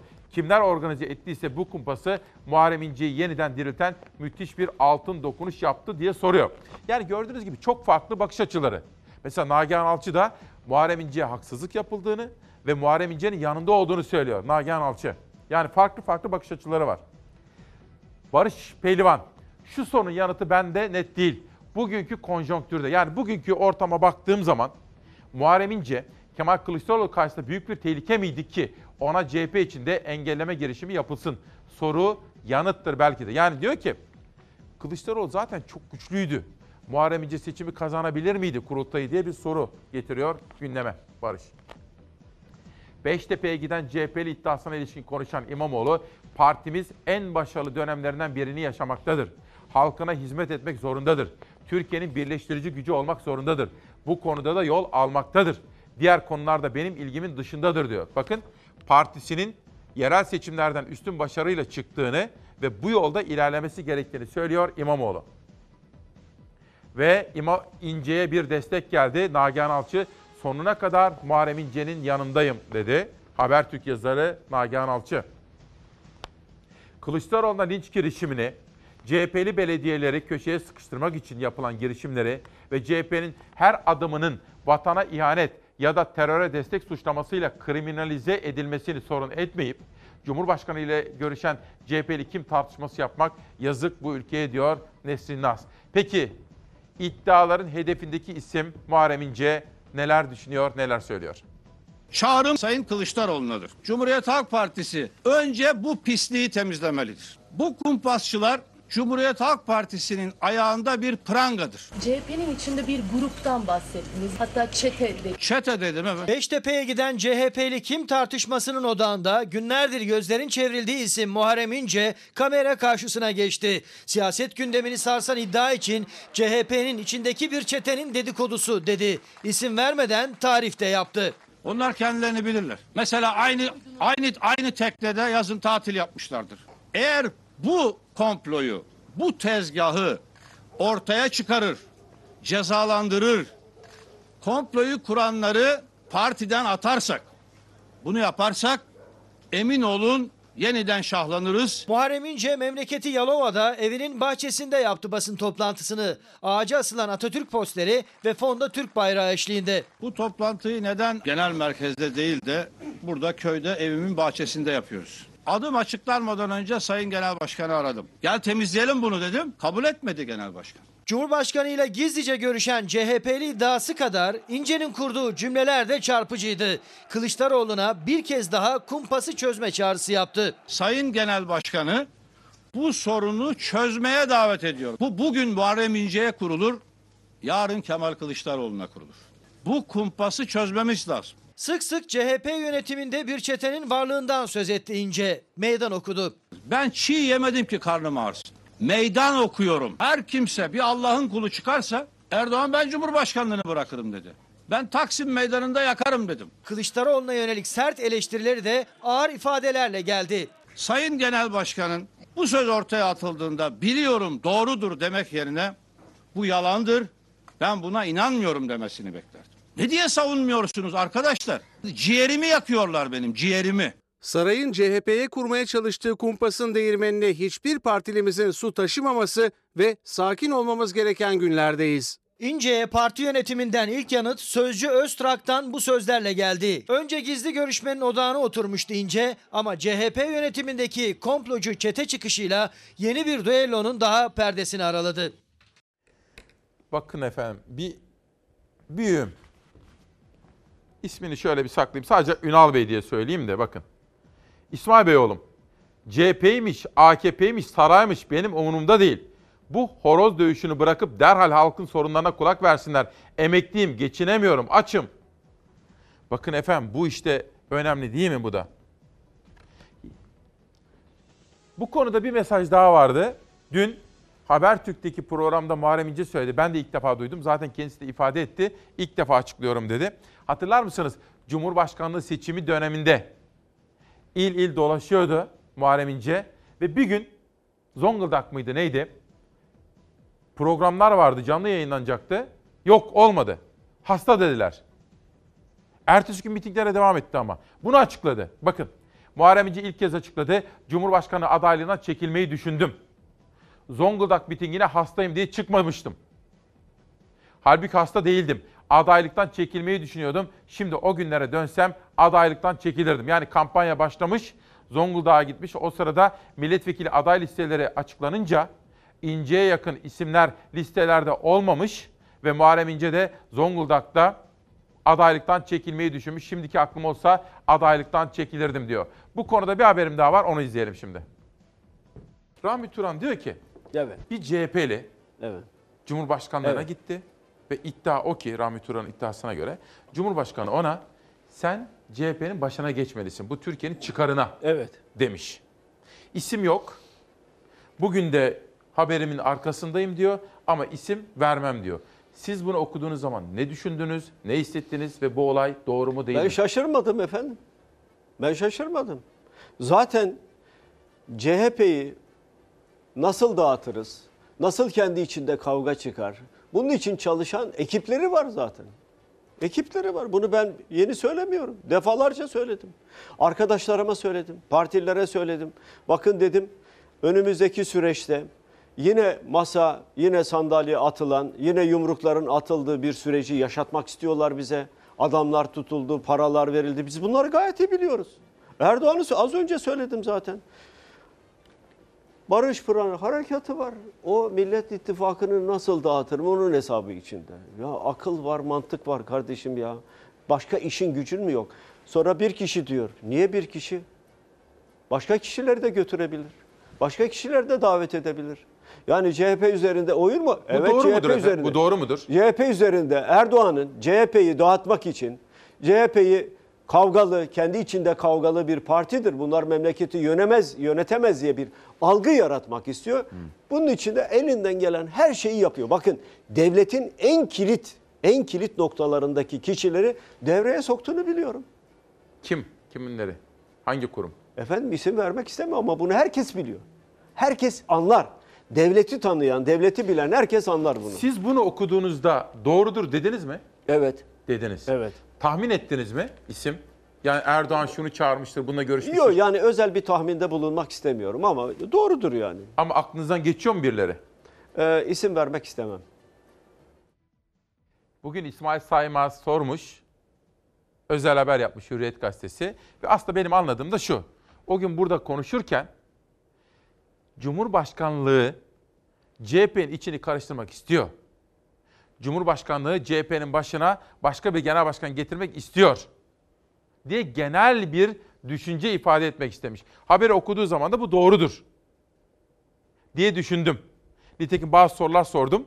Anladığınız zaman yani dikkatle dinlerseniz böyle bir anlama ortaya çıkıyor efendim. Bu arada Halil Çelikel, günaydın sevgili Çalar Saat babası. Dün kendisiyle konuştum. Aslı kızıyla karşılaşmıştım. Halil babamızı buradan sevgiyle saygıyla selamlıyorum. Safiye İpek, Çorum'dan Safiye annemiz size geçmişler olsun diyorum. Ve Şükrü Dudu, benim arkadaşım Şükrü Dudu da bugün doğum günü kutluyor. 25 Kasım'da 49 yaşına giriyor efendim. İşte benim gündemim bu bugün.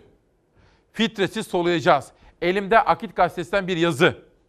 Bu konuyu da sizlere anlatacağım. Çanakkale'den Şırnak'a, Maraş'tan Kütahya'ya, Manisa'dan Sivas'a, Zonguldak'tan Ankara'ya, Muğla'dan Bursa ve Karabük'e kadar termik santrallerin zehir solumasına izin veriliyor. Oysa bizlere söz vermişlerdi. Bunlara filtre takacaklardı ve zehir soluma azalacaktı efendim. Akit Gazetesi'nden o yazıyı da sizlere okuyacağım. Ama önce bir dakika. Bugün Kasım'ın 25'i. Kadına yönelik şiddetle mücadele günü. İsmail Küçükel'e Çalar Saat'in bugünkü manşeti Gün Dayanışma Günü. Türk Kadın Dernekleri Federasyon Başkanı Canan Güllü biraz sonra buraya gelecek ve İsmail Küçükel'e Demokrasi Meydan'a katılacak. Ama önce bir Beşiktaşlı olarak Fenerbahçe'yi, başta Başkanı Ali Koç'u, yönetimini, gösterdikleri gösterdikleri duyarlılık için bütün Fenerbahçe camiasını, çalışanlarını canı gönülden kutlamak istiyorum. Bu videoyu ilk kez burada izliyorsunuz.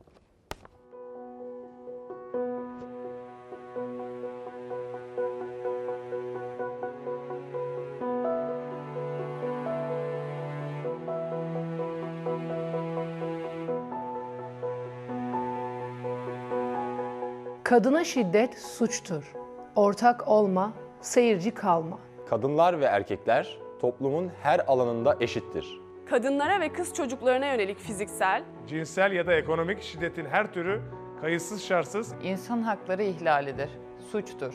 Fenerbahçe Spor Kulübü olarak kadınlara ve kız çocuklarına yönelik her türlü şiddet, baskı ve ayrımcılığın karşısında olduğumuzu duyuruyor. Şiddetin kadınların siyasal, sosyal ve ekonomik hayata katılımları yönünde çok önemli bir engel olduğunu, onarılamaz etkilerinin geleceğe umutla bakmamızı sağlayan çocuklarımıza ve onların sağlıkla ve huzurla büyümeleri için gereken aile ortamına en büyük zarar olduğunu hatırlatıyoruz. Bugün kadın erkek eşitliğinin savunucusu olan Fenerbahçe'nin asırlık değerleri ve tüm benliğiyle kadınlara ve kız çocuklarına yönelik şiddetin sonsuza dek karşısında olacağımızı haykırıyor. Şiddeti uygulayan, şiddete ortak olan, tanık olup görmezden gelen her bireyin bu suçun bir parçası olduğunu söylüyor. Sporun birleştirici gücünü paylaştığımız, rengi, takımı fark etmeksizin her paydaşımızı kadınlara yönelik şiddete karşı hep birlikte yıkılmaz bir duvar olmaya davet ediyoruz. Sporun gücüyle kadınlara yönelik şiddete karşı koyuyoruz. Kadına şiddet suçtur. Ortak olma, seyirci kalma.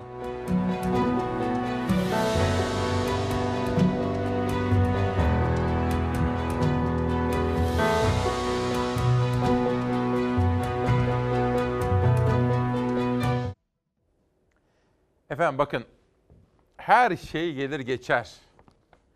Ama bu konuya dikkat edin. Nerede yaşıyorsunuz efendim? Ha, nerede yaşıyorsunuz? Çanakkale, Şırnak, Maraş, Kütahya, Manisa, Sivas, Zonguldak, Ankara, Muğla, Bursa, Karabük. Bu illerde yaşıyorsanız çok daha dikkat edeceksiniz. Elimde bir yazı. Yazıyı Akit Gazetesi'nde okudum. Hani ge- genellikle sizlere Dilipak'tan yazılar, alıntılar yapıyorum oradan. Abdullah Şanlıdağ diyor ki, Kahramanmaraş'ın Afşin Elbistan Termik Santrali'nde neler oluyor? Baca filtresi takmadan faaliyete devam eden santral diye bir cümle var. Tarihçesini anlatıyor. Hızlı bir şekilde kül filtrelerinin ve kül tutan filtrelerin tamamlanması, ateşlemenin, bakın ateşleme fuel oil ile yapıldığı için çok ciddi bir hava kirliliği oluşturuyor. Doğalgaza dönmek lazım diyor. Sadece bu iktidarı suçlamayalım diyor. 84'ten beri olan bir hikaye ama şimdi yeni AK Parti ve MHP'li milletvekillerinin oylarıyla filtreyi takmaları için onlara yine süre verildi. Oysa şimdi takmaları gerekiyordu efendim. Sonuç olarak santralin insana ve çevreye verdiği zarar göz ardı edilemez.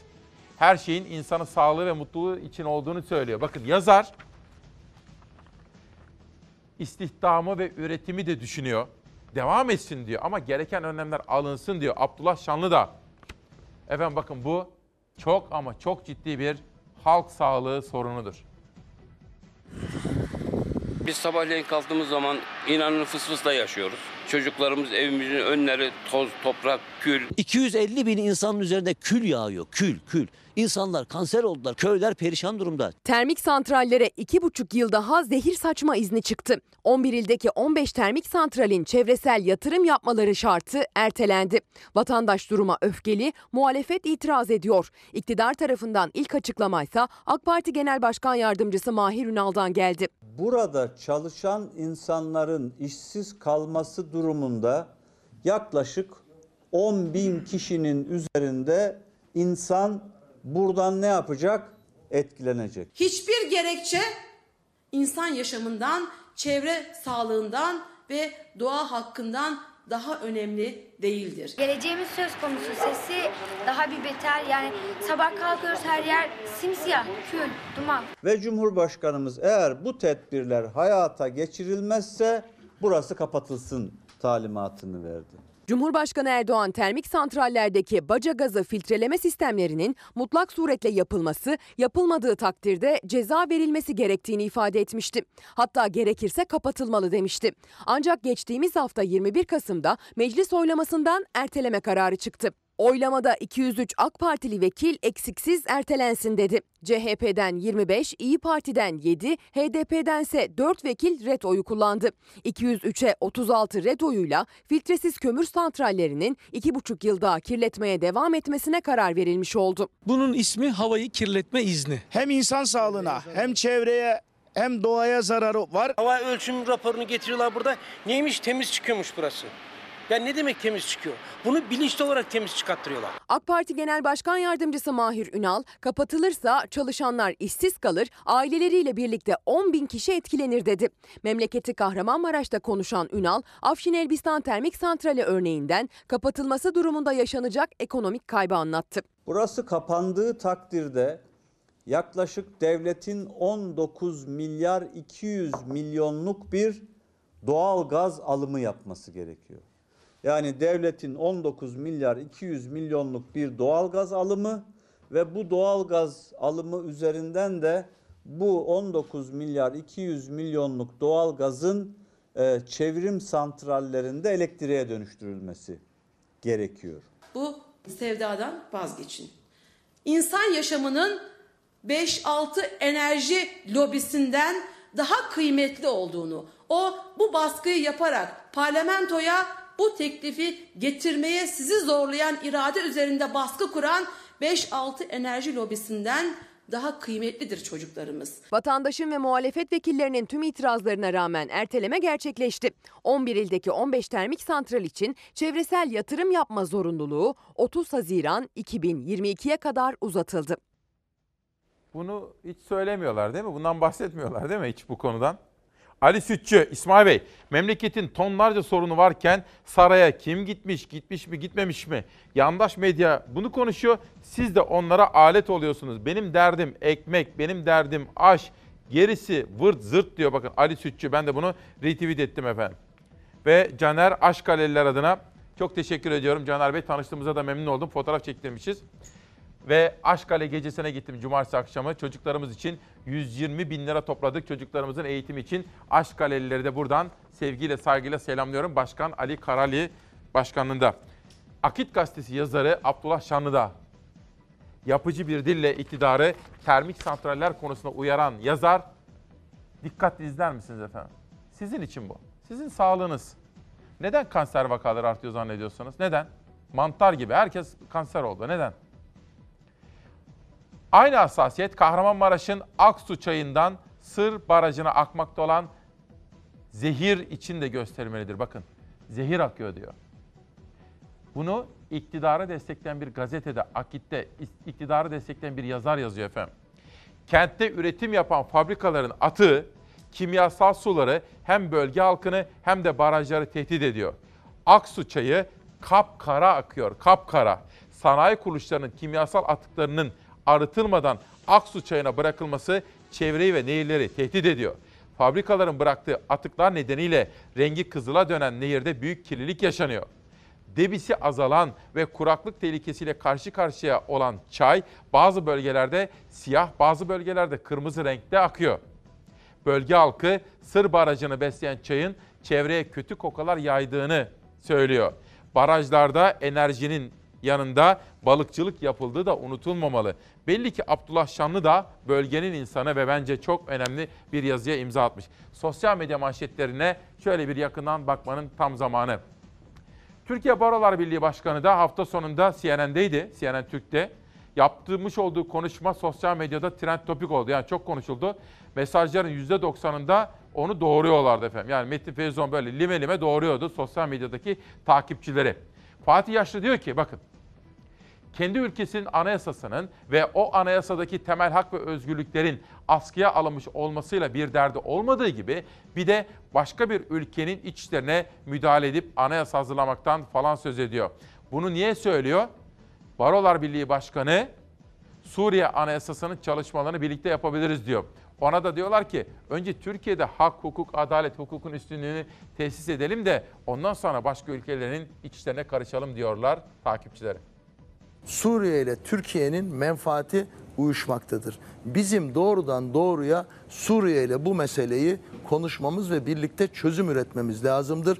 Bir şartla Suriye hükümetini ve devlet başkanını insan haklarına saygılı, e, nüfusuna bir kısmına nefretle yaklaşan, mezhepçilikle e, yaklaşan bir konumdan alıp bu tarafa getirip çeşitli garantilerle herkesi kucaklayacaksın ve Türkiye'dekileri de alacaksın. Sonuç 30 kilometre derinlikte, 800 metre e, işte Kilometre. genişlikte, 8 kilometre genişlikte bir güvenli bölge değil. Suriye'nin tamamının güvenli bölge haline getirilmesi böyle olur.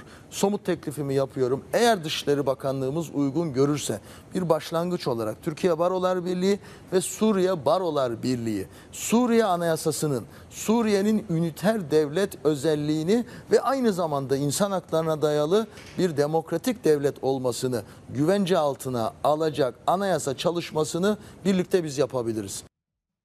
Savaş Yıldız da benimle birlikte çok teşekkür ederim. Bir konuda haklı. Beraber çalıştığımız bir konuyu da hatırlatıyor bana. Hukuk ligindeki yerimiz. Ve Edirne, Ender Bilar, Tarih Kültür Sanat Kenti Edirne. Cevat Şakir, Bodrum. Bakın Bodrum Belediyesi yayınları. Şimdi ha savaşın hatırlattığı geçelim.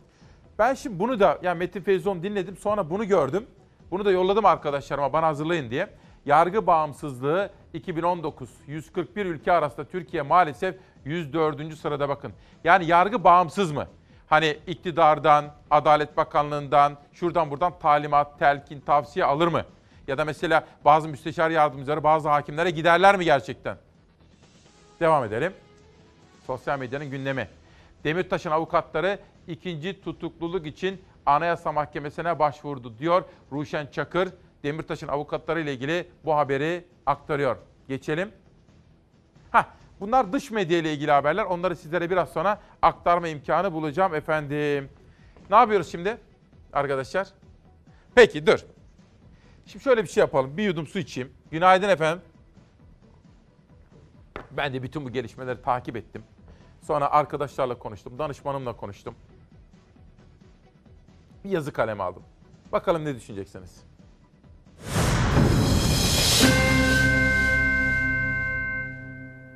Siz söyleyin efendim neyi konuşalım? Gazetecilik krizde. Bunun sebepleri var. Maalesef bizim açımızdan gelecek parlak gözükmüyor. Siz medyaya güvenmiyorsunuz. Acaba neden? Nicedir yapısal sorunlarla boğuşan bizim gazetecilik mesleğimiz bizzat gazetecilerin hatalarıyla iyice can çekişir oldu.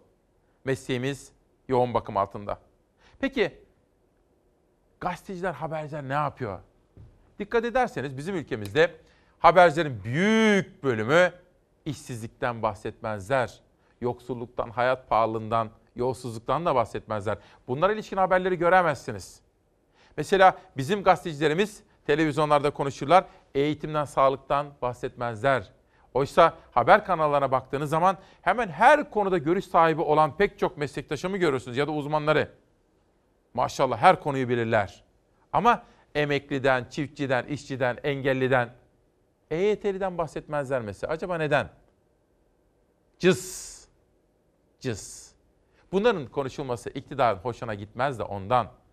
Efendim maalesef bizim günlerimiz, aylarımız, zamanımız suni gündem maddelerini tartışarak akıp gidiyor. Yıllarımız adeta heba oluyor. Neden biliyor musunuz? Medya dediğimiz yapı halktan koptu, sizden uzaklaştı. Ondan. Siz de sizden uzaklaşanı gönlünüzden sildiniz, güveninizi yitirdiniz. Gazeteler bu yüzden okunmuyor. Çünkü kutuplaşmış bir toplum ikiye bölünmüş ve böyle bir toplumda her konuda görüş belirtmek kolaydır. Bizim gazetecilerimiz maşallah her konuda görüş sahipleri. Hep yorum. Oysa gazeteci öncelikle haberi arar, soru, soru sorar. Evvela gerçeği bulmamız gerekir, göstermemiz. Meslektaşlarımız ve biz hepimiz haberciliğe dönmeliyiz. Türkiye'nin gerçek sorunlarını yazmalıyız. Halkın derdini konuşmalıyız. Habercinin görevi nedir efendim? Halkın yani sizin çıkanınızı korumaktır. Konya'daki o kadın bana Mevlana meydanında ne demişti? Siz var ya İsmail Bey böyle cesur cesur konuşuyorsunuz ya. Siz benim sesimiz demişti de bu da benim kulağıma küpe olmuştu.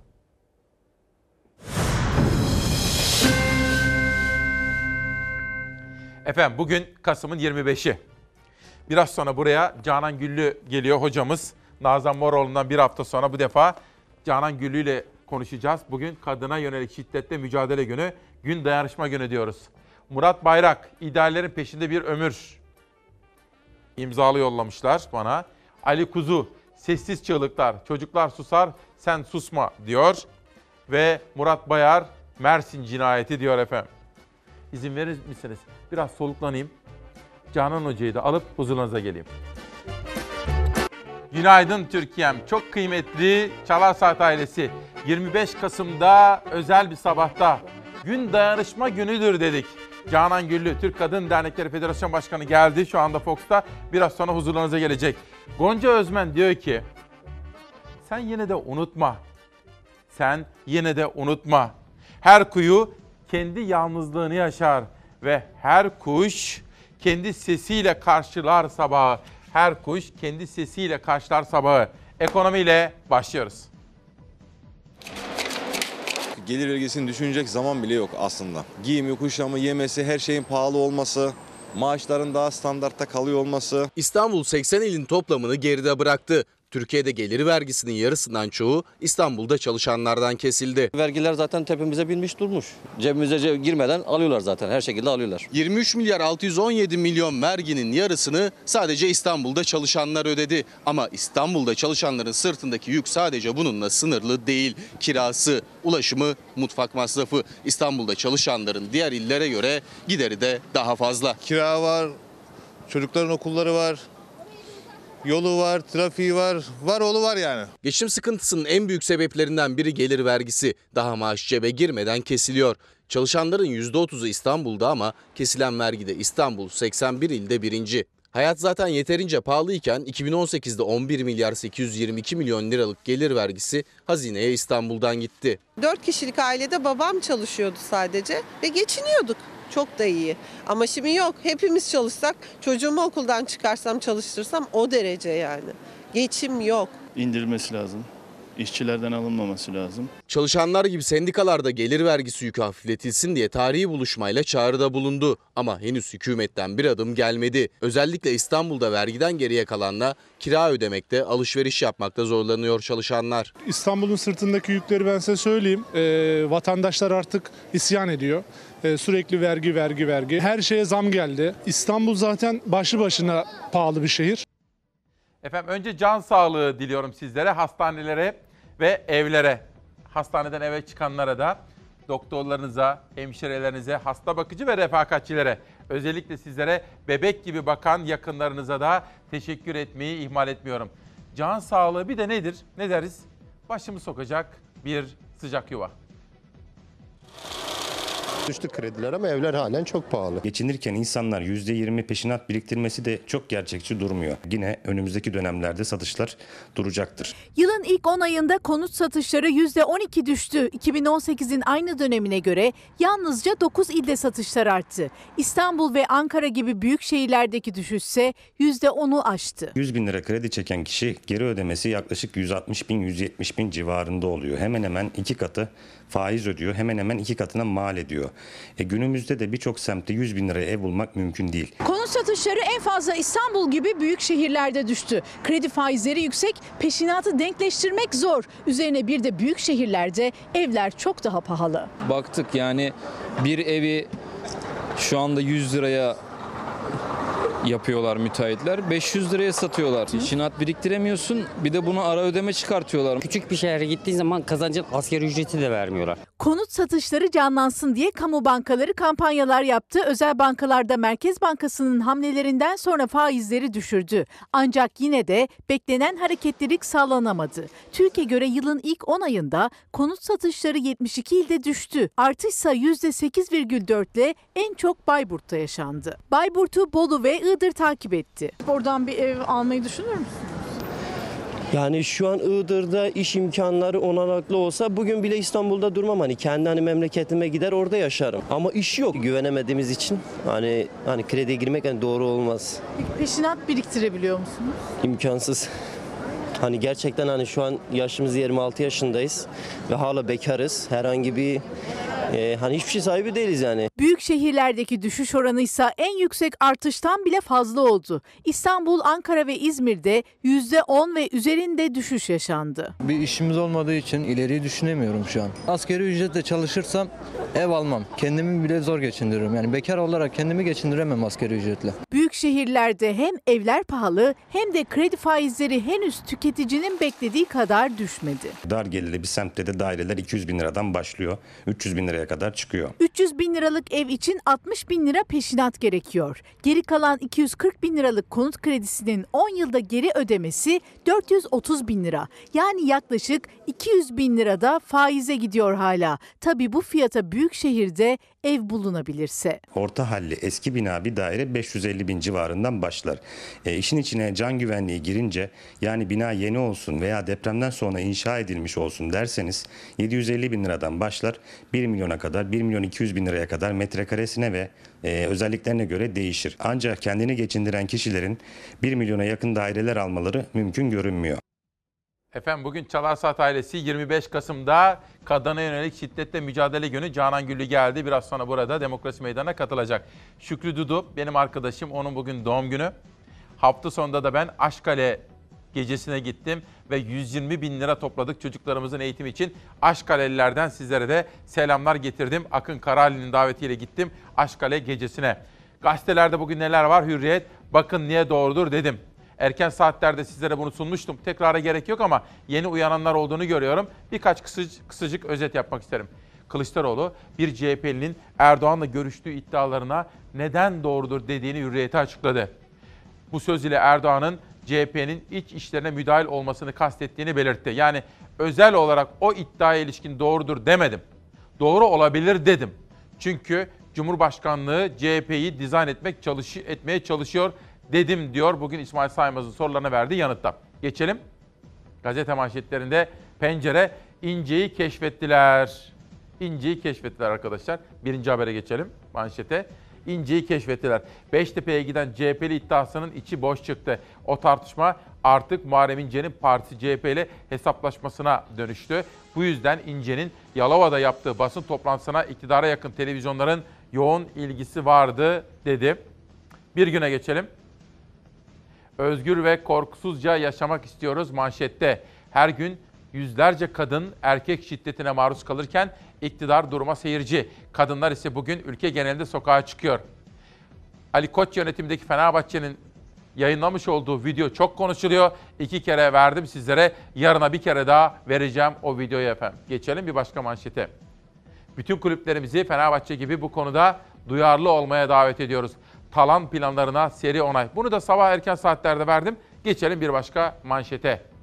Tekrara kaçmak istemiyorum. Bugün Milliyet Gazetesi böyle bir manşete yapmış.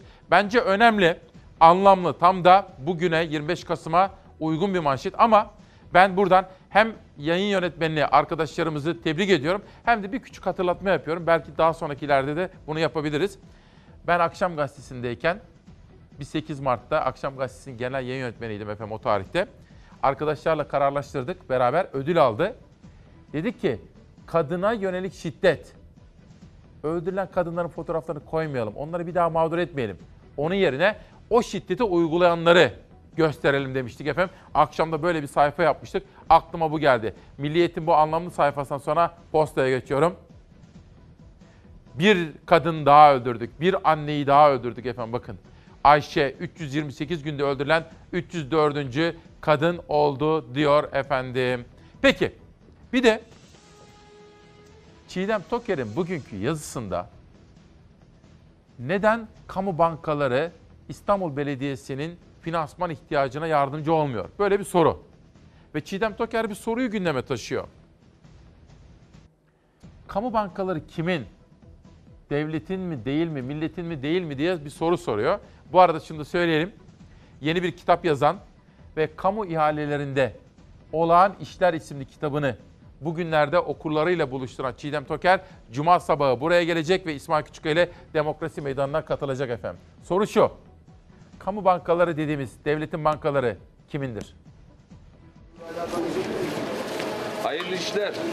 Kamu bankalarının e, ne yazık ki kapısı bize kapatılmış durumda. Avrupa temaslarının sebebini böyle açıkladı Ekrem İmamoğlu. Türkiye'de devlet bankalarının İstanbul Büyükşehir Belediyesi'nin projelerine finans sağlamaya mesafeli durduklarını öne sürdü. Avrupa'dansa eli boş dönmediğini anlattı. Bu sadece İstanbul Büyükşehir Belediyesi'ne de değil, e, özellikle 11 Büyükşehir Belediye Başkanı'yla biz sık sık bir araya geliyoruz. Aynı tutum ve davranış o belediyelerimize de büyük oranda var. İlk olarak Fransa'nın başkenti Paris'e gitti İstanbul Büyükşehir Belediye Başkanı Ekrem İmamoğlu. Ardından Almanya ve İngiltere'nin başkentlerine. Sadece mevkidaşlarıyla değil finansman şirketleriyle de bir araya geldi. Ve Berlin'den Almanya'nın en büyük bankasından aldığı krediyle döndü. Yapılan e, sözleşmenin de bu seyahatten sonra olması bizim için değerliydi. E, etkisi olduğunu yine düşünüyorum. 110 milyon euroluk kredi anlaşmasıyla ara verilen Çekmeköy Sancaktepe Sultanbeyli metro hattı için çalışmalara yeniden başlanması talimatını verdi İmamoğlu. Biz bunları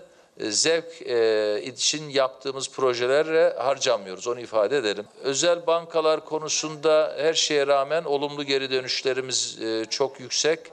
E, iyi gidiyor. Ekrem İmamoğlu önceki yönetimin ağır maliyet nedeniyle durdurduğu projeler için bile 20 milyar liralık kaynak gerektiğini söyledi. Türkiye'deki devlet bankalarını eleştirirken özel bankalara teşekkür etti. İsraf kalemlerini devre dışı bırakarak ve yeni adımlar atarak gelirleri arttırdıklarını örneğiyle anlattı. Gece ulaşımında zarar ederiz diye korkuyorlardı, kar ediyor şu anda.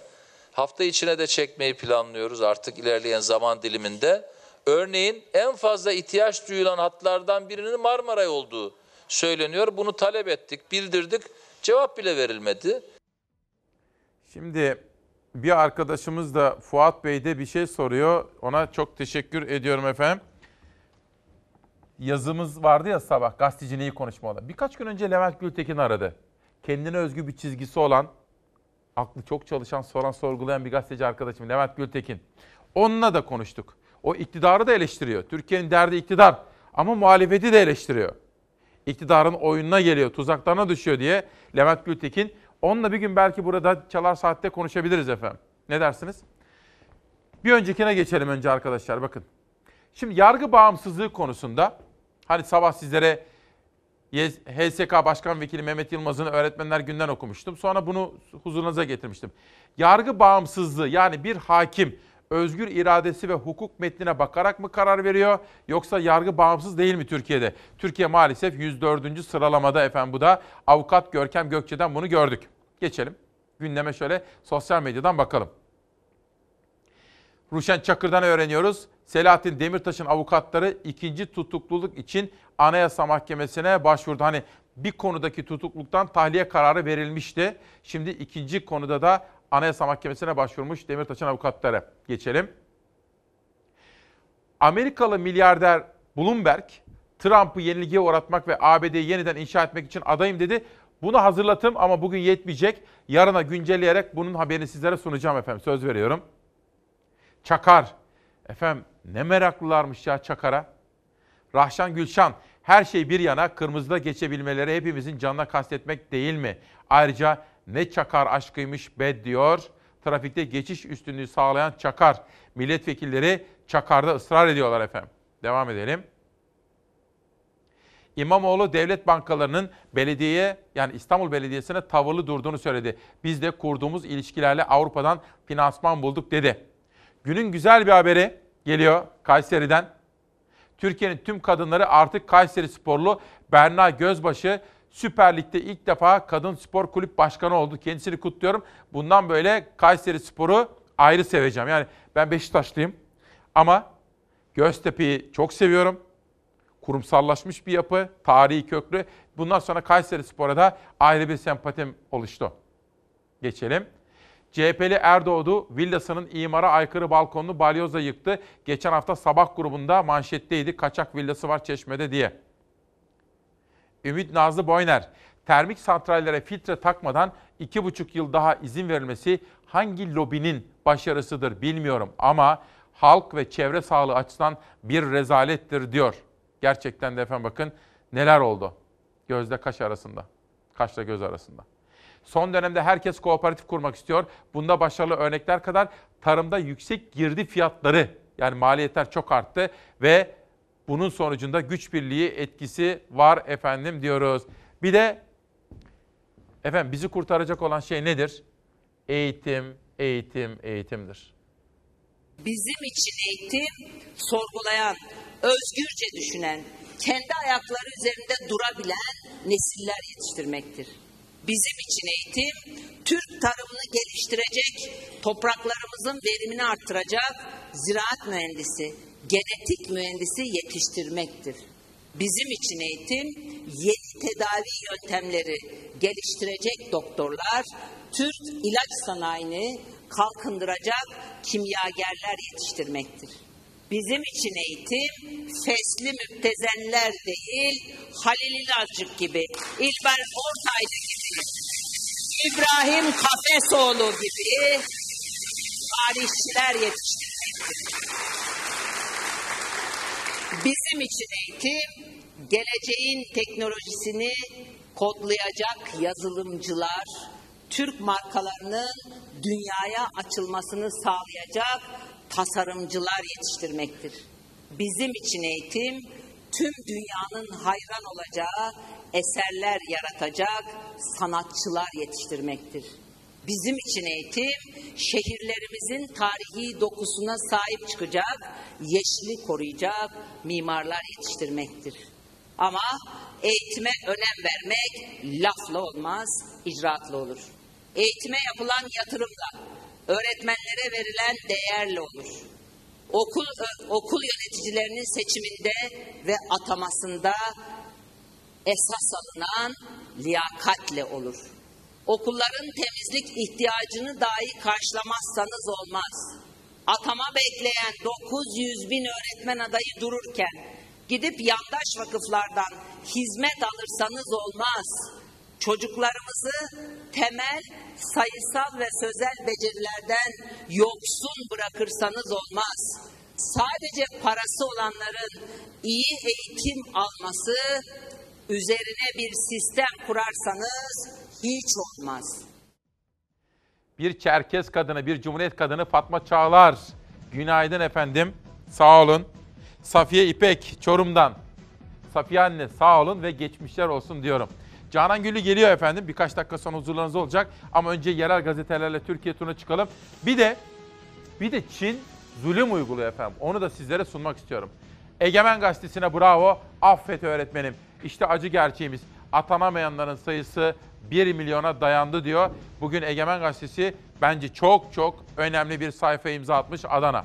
Oradan Mersin'e geçelim. Efendim dış medya bölümünü Zafer'le yaptık. Zafer Söken'le yerel gazete bölümlerini Savaş Yıldız kardeşimle yaptık. Zeray Kınacı ve bütün haberci ekip arkadaşlarım Ezgi Gözeger, Beyza Gözeyik ve bana da yardımcı olan danışmanım Nihal Kemaloğlu. Her birine, bütün kurgu servisine de, kameraman arkadaşlarıma da teşekkürler ediyorum. Mersin'den Antalya'ya geçiyorum. Körfez. Mersin'de Öğretmenler Günü kutlandı. Yeni nesil sizlerin eseriniz olacaktır. Baş öğretmenimiz Atatürk'lü bir sayfa yaptıkları için bir alkışta Mersin'e gitsin. Kadına yönelik şiddet ve o şiddetle mücadele gününde Antalya Körfez 324 günde 302 kadın cinayeti. Bakın efendim. Ben bunu böyle söylüyorum ya size. Mesela işçi ölümlerinde, cinayetlerinde. Rakam gibi gelmesin efendim. Bunlar hikaye, masal değil. 324 kadını öldürdük deyince şöyle anlayın. 324 tane anneye kıydık. 324 tane kız kardeşe kıydık. 324 tane kız evlada kıydık. 324 tane yavukluya, sevgiliye, nişanlıya, 324 tane eşe kıydık biz. Böyle anlayın. Rakam deyince böyle rakammış gibi geliyor. Geçelim milli iradeye. Eskişehir'deyim. Duyarlı erkekler kadına şiddete yürüyerek hayır dediler. Bu kez onlar yürüdüler efendim bakın. Dolayısıyla ben bir alkışı da Eskişehir'e yolluyorum. Bir de yeni gün gelsin. Ege'deyim. Biz sizi, siz şiddeti doğuruyorsunuz. Gazetemizin manşetini haber merkezimizde görev yapan kadınlarımız attı. Biz sizi doğuruyoruz. Yani kadınlar doğuruyor. Siz şiddeti doğuruyorsunuz diyor. Oradan geçelim Ege'den doğuya Elazığ'a geçelim. 12 Eylül darbeci zihniyette mücadele konusunda önemli manşetlerden bir tanesi Kübra Türkan imzası taşıyor. Cumhuriyet Halk Partisi Elazığ Milletvekili Gürsel Erol, 12 Eylül 1980 darbesini gerçekleştiren Kenan Evren adının kamusal mekanlardan kaldırılmasına ilişkin grup önerisi verdi. Özlenen hareket bunlar diyerek Elazığ Fırat Gazetesi manşet yapmış. Doğudan da batıya gelelim. Edirne Hudut. Bu kadarına pes. Edirne'de Hafsa Karayolu üzerinde 130 kişinin çalıştığı bir tekstil fabrikasının sahibi Azeri uyruklu SK işçilerine tatil yapmaları için izin verdikten sonra iş yerindeki makineleri tırlara yükledi ve sırra kadem bastı. İzin dönüşü sabah mesaiye gelen işçiler fabrikanın bomboş olduğunu görünce şaşkınlıklarını gizleyemezken iki aydır maaş alamadıkları iş yeri sahibinden şikayetçi oldular. Efendim hep söylüyorum ya adı Amerika, Rusya, Çin fark etmez. Emperyal güçlere güvenilmez. Siz bu haberi izleyin. Ben de 25 Kasım kadına yönelik şiddetle mücadele yönünde Türk Kadın Dernekleri Federasyon Başkanı Canan Güllü hocamızı huzurlarınıza İsmail Küçükkaya ile Demokrasi Meydanı'na çıkarayım.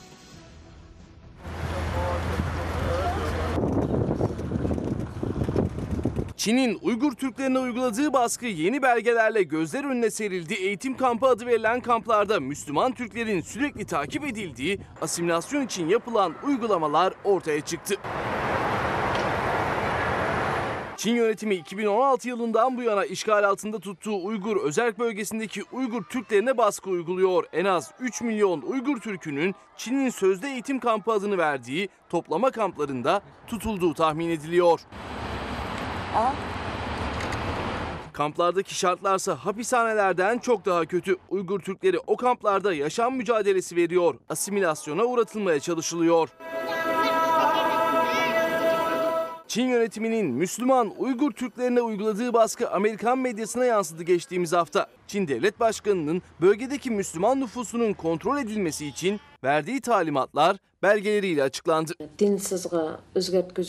Çin zulmüne dair yeni belgeler Washington merkezli Uluslararası Araştırmacı Gazeteciler Konsorsiyumunca yayınlandı. Sincan bölgesinde Mesleki Eğitim Merkezi adındaki kamplarda 1 milyondan fazla kişinin tutulduğu açıklandı o belgelerde. Ve Pekin yönetiminin kamplardaki Uygur Türklerini üst düzey teknolojiyle izlediği ortaya çıktı. Onumay kalsam yeni türme girip yatam ben bu depoyla ettim. Yayınlanan belgelerde kampların asimilasyon aracı olarak kullanıldığı bir kez daha gözler önüne serildi. Mesleki eğitim bahanesiyle Müslümanların asimile edilmesi ve düşünce yapısının değiştirilmesi için uğraşıldığı belgelendi. Şimdi gözler dünyanın Çin yönetimine karşı vereceği tepkide. Efendim şimdi bugün özel bir konuğum var. O bizimle özdeşleşti aslında. Yani ve bundan da gurur duydum ifade etmek isterim.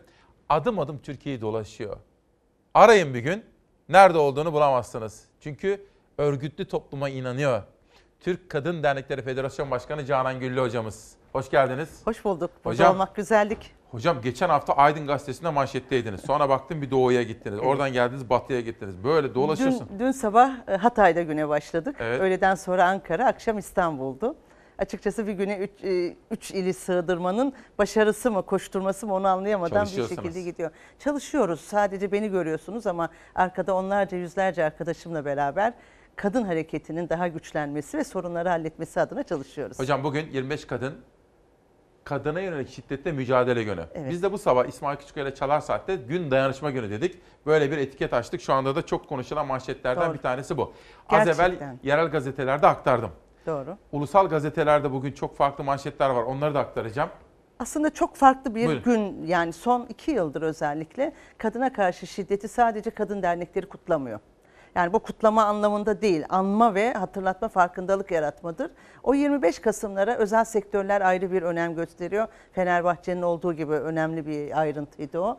Bunun yanı sıra yerel yönetimler çok farkındalıkta bu anlamda eylemleri ve göstermeleriyle ilgili billboardlarında. Arada sadece kadın dernekleri değil, farklı meslek örgütleri de bunun farkındalığını arttırmada. İşte bizim istediğimiz bu aslında. O sahaları gezmemizin, birlikte yan yana durmamızın görüntüsü, medyanın bu konuna konuya duyarlılığı hepsi bizim İşte böyle için. olacak. Evet, böyle Yani olacak. Aslında bilinçli bir toplum böyle olur. Kesinlikle. Hocam fakat bir şey söyleyeceğim. Konumuzla ilgili aslında. Sabah bir video verdim. Reklam arasında baktım en çok izlenen bölüm o. Şimdi siz beni eleştirebilirsiniz değil mi? Tabii ki. Ben Ama burada bu burada eleştiri, bulunduğumda hayır, evet. burada bu hani genel itibariyle hani büyüklerimiz bizi eleştirebilirler. Fakat eleştiriyi nasıl yaptığımız önemlidir değil mi? Bir, Kesinlikle. dilimiz. İki, bir öğretmen ya da öğretmenlerin olduğu bir salonda öğretmen olduğunu zannettiği bir kişi. Siz çünkü öyle bir aileden geliyorsunuz. Bir vali, bakın Cumhuriyet valisi diyoruz değil mi? Cumhuriyet valisi bakın. Öğretmene azar vali bey çok kızdı öğretmen gibi otur. Şimdi önce öğretmen zannediyor.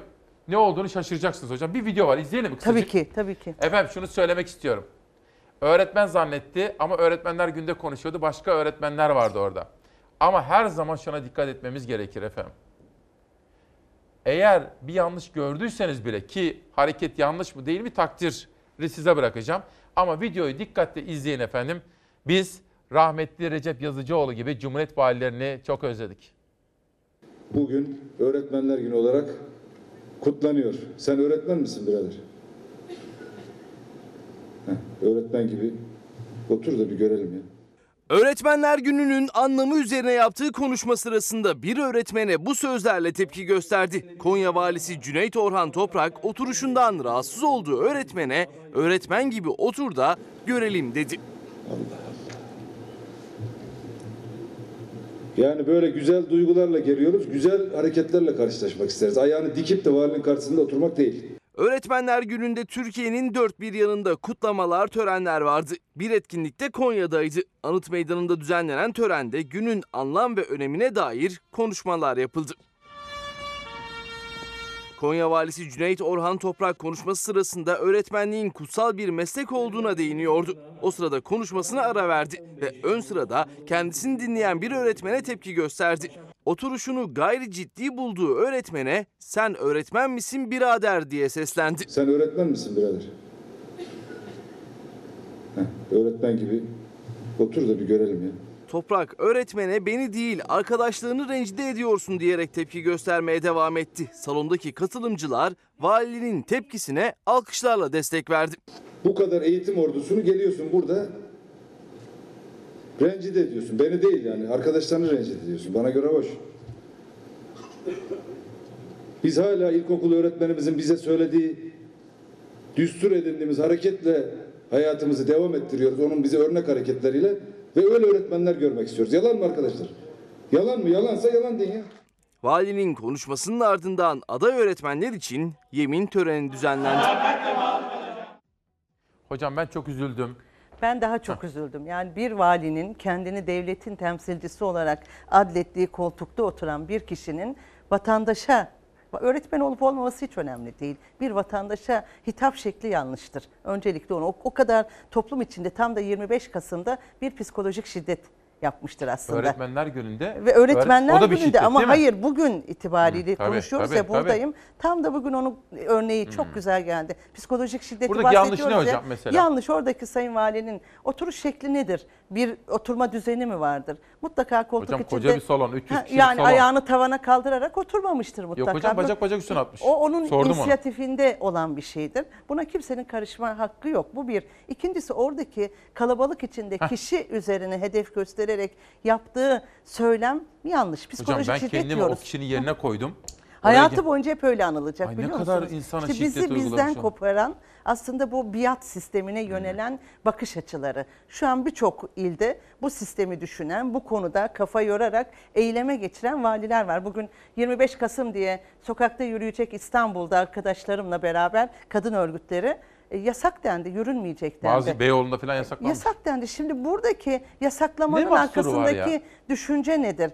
Oturma düzeni içinde insanları bir e, sıraya dizmenin ya da bir prototip yaratmanın anlamı nedir? Bunu bilmek lazım. Hocam şimdi sizinle sık sık haberleşiyoruz. Çok, doğru. Fakat dün y- gittiğiniz ve katıldığınız etkinliği bana ayrı bir önemseyerek aktardınız. Onu size bir sormak istiyorum. Çünkü Tabii ki. orada bir kadın var, bir sendika var, sivil toplum, meslek grubu. Sevgili İsmail, Şii e, sistemi sadece kadın dernekleri üzerinden mahalle çalışmalarıyla bir yere götüremeyiz. Birincisi devletin bir politikası olması lazım. Kadın politikası olması lazım. Bu konuda sıkıntıdayız. İkincisi yerelin bunu çalışması lazım. Başladık Antalya örneğiyle her gün gidiyor. belediyelere gidiyorsunuz. Gidiyoruz evet protokoller imzalıyoruz. Üçüncüsü bu ayağa özel sektörün katılması lazım. Beş yıldır özel sektörle çalışıyoruz. İş yerlerinde toplumsal cinsiyet eşitliği eğitimleri ve Sendika haberi vardı. Savaş Ha, alır Şimdi mısınız? geldik Dün o akşamdan. sendika ayağına. Tüm Türkiye itibariyle geçtiğimiz Haziran ayında İLO e, yurt dışında bir sözleşmeyi imzaya Uluslararası açtı. Çalışma Örgütü. Aynen Uluslararası Çalışma Örgütü yurt dışında dedi ki iş yerinde taciz, şiddet, mobbing konusunda bir sözleşme atıyor, ortaya çıkarıyorum. Türk Tıpkı bizim İstanbul Sözleşmemiz gibi. Hani kadına karşı şiddetin önlenmesi gibi. Bu daha spesifik gelmiş ve demiş ki iş yerlerinde şiddeti önleyelim. Bunun sözleşmesini de imzaya açıyorum diye. İzleyelim Şimdi mi? İzleyelim onu. Ee, Türkiye bu konuda sendikalarına yol alacak. Şimdi efendim bu meseleyi çözmek için toplumsal bir bilinç ve farkındalık yani zihniyet değişimine, köklü bir zihniyet değişimine ihtiyacımız var. Ben rakamı söylerken ülkenin bir yerlerinde bir kadın daha öldürülebiliyor. Sadece bir yılda 2008 ve 2019 yılları arasındaysa 2860. Mersin'de kadınlar kadına şiddetle mücadeleye karşı yürürken rakamlarla kara tabloyu Kadın Dernekleri Başkanı Canan Gülle açıkladı. Son 10 yılda 3000'e yakın kadının erkek şiddetiyle hayatını kaybettiğini söyledi. Hiç kimse bir kadına şiddet uygulayamaz. 25 Kasım Kadına Şiddetle Mücadele Günü Türkiye'nin dört bir yanında bugünden kadınlar meydanlara indi. İstanbul Esenyurt'ta futbol maçıyla, Bursa'da da şarkılarla şiddete hayır dediler. Hayır. Mersin'de de meydandan haykırılan mesajların dili aynıydı. Eskişehir'de ise erkekler çıktı sokağa. Kadına yönelik erkek şiddetini protesto etmek için yürüdüler. Türkiye'de yapılan araştırmalar kadınların maalesef %97'sinin hayatlarının belli bir döneminde bir şekilde şiddete ka- maruz kaldığını gösteriyor. Her 100 kadından 97'si hayatının bir bölümünde şiddete uğruyor diyor araştırmalar. Rakamlar ürkütürken kadın derneklerine göre kadına şiddet çıkarılan yasalara rağmen azalmıyor, daha da artıyor. Yanlış anlaşılmasın efendim e, işte ortaya çıktı da arttı değil. Kadına baskı arttı arkadaşlar. Üzerinde baskı kuracak, yaşam alanlarını sınırlayacak düşünceler arttı. Ben çok insan biliyorum. Ee, Bugün mesaiye kalayım, eve gitmeyeyim, eşimden ayak, eşimden taciz görmeyeyim ya da mobbing görmeyeyim diye. Herkes tabii bizim gibi kendini savunamıyor. Bazı kişiler susmak zorunda kalıyor. 2019 yılının ilk yarısında 31 kadın tecavüze uğradı. 288 kadını seks işçiliğine zorladı, zorlandı. 138 kadın tacize uğradı. 139 çocuk istismar edildi. Erkek şiddetiyle yaşanan ölümlerin dışındaki rakamlar da bir hayli korkutucu. Öziplik İş Sendikası ise bir adım atarak özellikle tekstil sektörü gibi kadınların yoğun olarak çalıştığı alanlarda bilinçlendirme kampanyası başlattı. İş yerinde tacizden mobbinge, ekonomik şiddete kadar şiddetin her yönlüsüne karşı eğitim veriliyor. Giyimine bile yorum yapanlar olabiliyor. Bir kadın rahatça bile giyinemiyor. Cinsel taciz, psikolojik taciz, sözlü taciz. Aslında her türlü tacizi görmek mümkün iş yerlerinde. Bakışlar, hani erkekler işte biz biziz demeleri. Toplu sözleşmeler artık şunu getirdik. Dedik ki eğer ki bir erkek kadına yönelik şiddetten dolayı bir ceza aldıysa, hakkında bir durum varsa toplu sözleşmedeki haklardan kesinlikle yararlanamayacak. Bu sendikaya da bravo hocam. Öz İplikçi Sendikası'na hakikaten Öz İplik İş Sendikası'na Bravo. teşekkür ediyorum. Dün konuşmasını yaparken altını özellikle şöyle çizdi başkan. Dedi ki bu ülkenin toplumsal cinsiyet eşitsizliği var. Bundan kaynaklanan sorunların giderilmesi için biz iş yerlerimizde bu konuda e, inisiyatif alacağız. Mesele bu. Bütün iş yerlerinde alınacak bu inisiyatif aslında şiddetin önlenmesine. Bakın bir taş atıyor sendika. Sadece çalışana, sendikalı çalışanına eğitimi verdiği zaman o nereye yayılacak? Çarpan etkisi ne olacak? Eve gelecek. Evde varsa şiddet kadın bu konuda desteğini alacak. Evdeki komşusuna anlatacak. Komşusu bakkala, markete, eczaneye yani o çarpan etkisi artacak. Dolayısıyla sendikaların bu adımı gerçekten önemli. Bunu ilk yapan tekstil iş ve kadın çalışanın çok olduğu bir taraf olduğu için de önemli. Bunu Şimdi önemsiyorum. Mesajlar geliyor hocam. Şimdi birisi de demiş ki taktım mı bu konuya? Şimdi şöyle. Şimdi bu meseleleri kafaya takmamız lazım. bizim. Evet. Ama kesinlikle. böyle 8 Mart Dünya Kadınlar Yok. Günü'nde 25 Kasım şiddetle Tek mücadele günde değil. her zaman Her sizi zaman. ben sürekli davet etmem Hem de sebebi bu. konuşuyoruz. Sadece davet değil, siz her dön- dönem onu Sürekli arıyorum takip sizi. ediyorsunuz. Çünkü çok önemli. Manşetler gelsin. Neden biliyor musunuz hocam? Biraz evvel dedim ki bakın. Evet. Bu ben böyle tabloyu görmek istiyorum bakın. Emekçi kadına şiddet. Bu arkadaşın e, sendikası da bu anlamda e, aynı şekilde çalışmalarını yapıyor.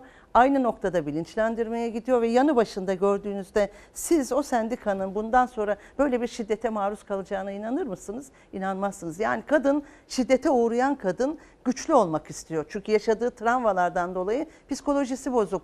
Bu anlamda arkasında bir destek istiyor. Ben e, Aydın'dan e, haberi verdiniz evet. ya Aydın'da 19 yaşında öldürülen Merve Kota'nın ailesiyle görüştüm. Söyleyecek kelimem yok. Oysa ki çok konuşurum. Ama hocam bir şey bilir. söyleyeceğim. Hı. O öldürmelerin içinde şiddetin artmaması anlamında bir şeyleri göstermemiz lazım. Ama hocam bir şey söyleyeceğim. Ben Arzu Hanım'a da size de teşekkür ediyorum. Fakat hocam ertesi gün baktım. Şimdi bu da bir şiddet değil mi?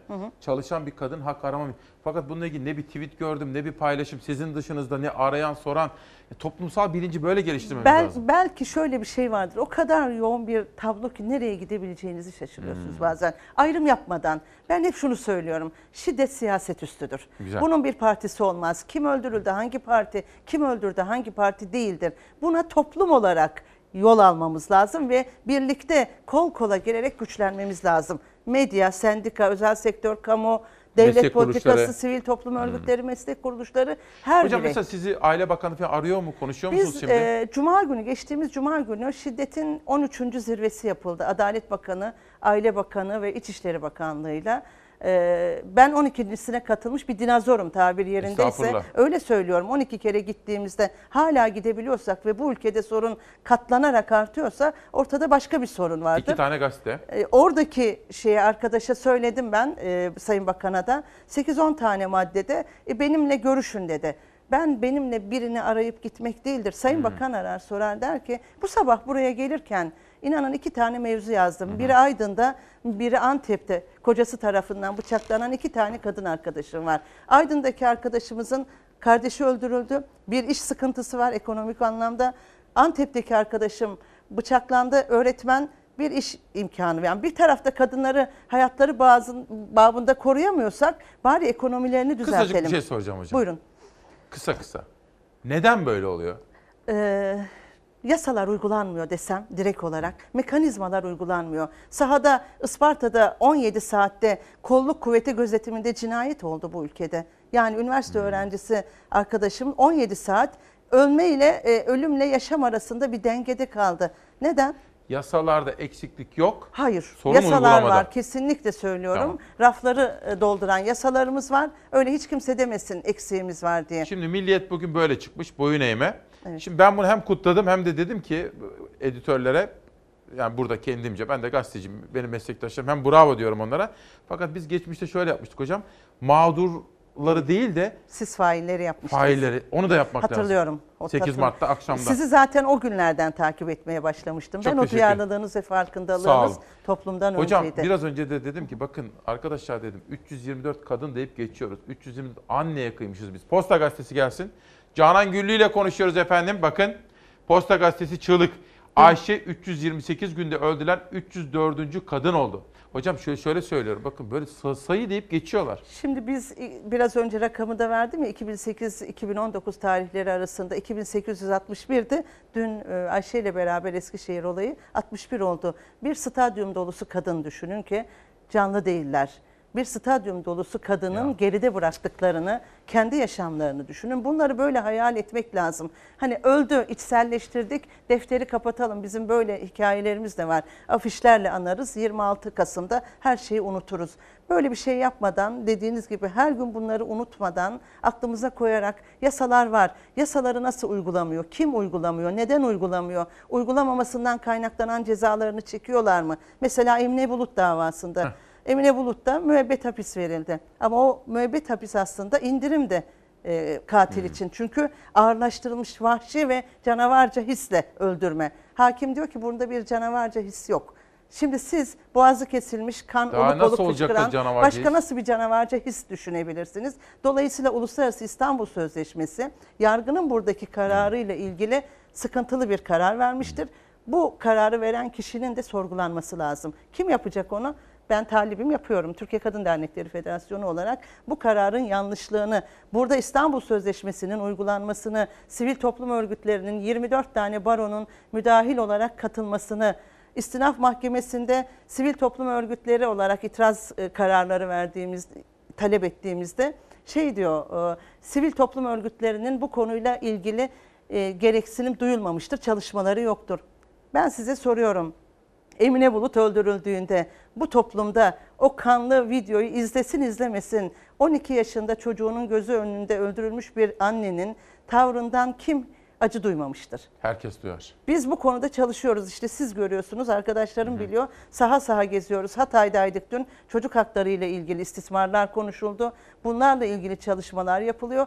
Her detay üzerinde çalışan arkadaşlarımın nasıl söyleyecek lafı olmaz ki?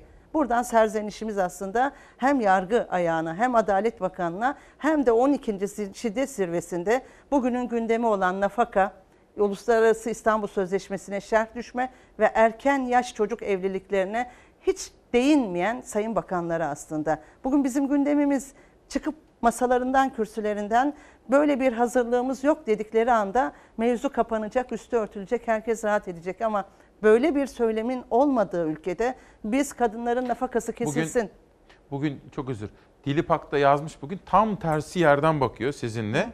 İşte ailenin korunması gerektiğini yani öyle bir tabiri ben var. size sorayım. yazısında. Ben size sorayım. İçinde enses varsa, istismar varsa, e, evlilik içi tecavüz varsa, şiddet var ise bu aile midir? Aile midir bu? Bu ailenin devam etmesi önemli midir diye sorsam. Ben bu ailenin devam etmeden evvel bir an önce dağılmasından yanayım. Bir ölümle sonuçlanmadan en azından. Bununla ilgili yasa var İstanbul Sözleşmesi diyor ki İşte ona karşı çıkıyor. Ama Bu içinde diyor İstanbul yanlış işte. Sözleşmesi diyor şey yaptı diyor. şey. Yanlış öyle bir yanlış uygulansa keşke mekanizma uygulansa da bunların zararlarını görsek. Biz ben size mekanizmalardan şikayet ediyorum Tabii. hep buraya geldiğimde. Diyorum ki çalışmıyor. Kolluk görevini yapmıyor. Dün sadece dün itibariyle bizim acil yardım hattımıza gelen çağrılardan 5 tanesi Emniyet Kolluk Kuvveti'nin sığınma evine giden kadın nerede?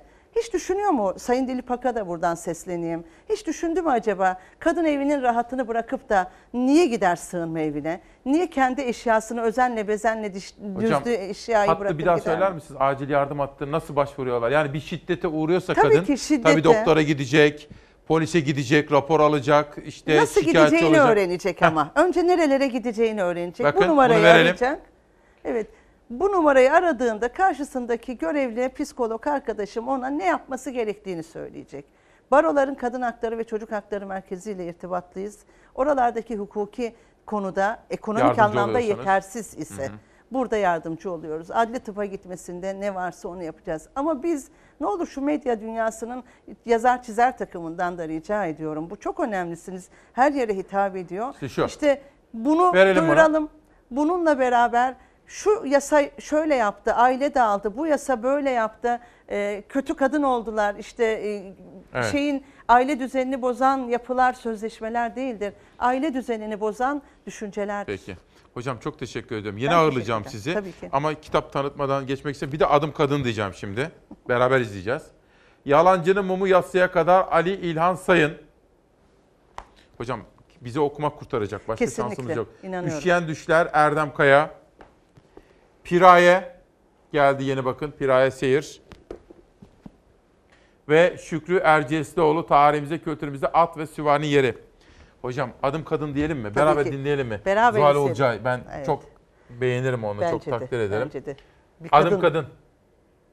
Bana kimse sormaz Atarlarken büyümü Ben bir dilsizim Silkemem ki yükümü Gözlerimde ürkeklik Kimse bilmez küsümü Çünkü adım kadın. Dinletemem sözümü.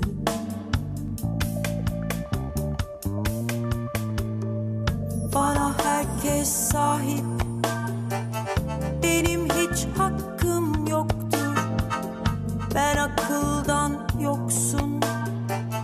Ama vazifem çoktur. Adem'in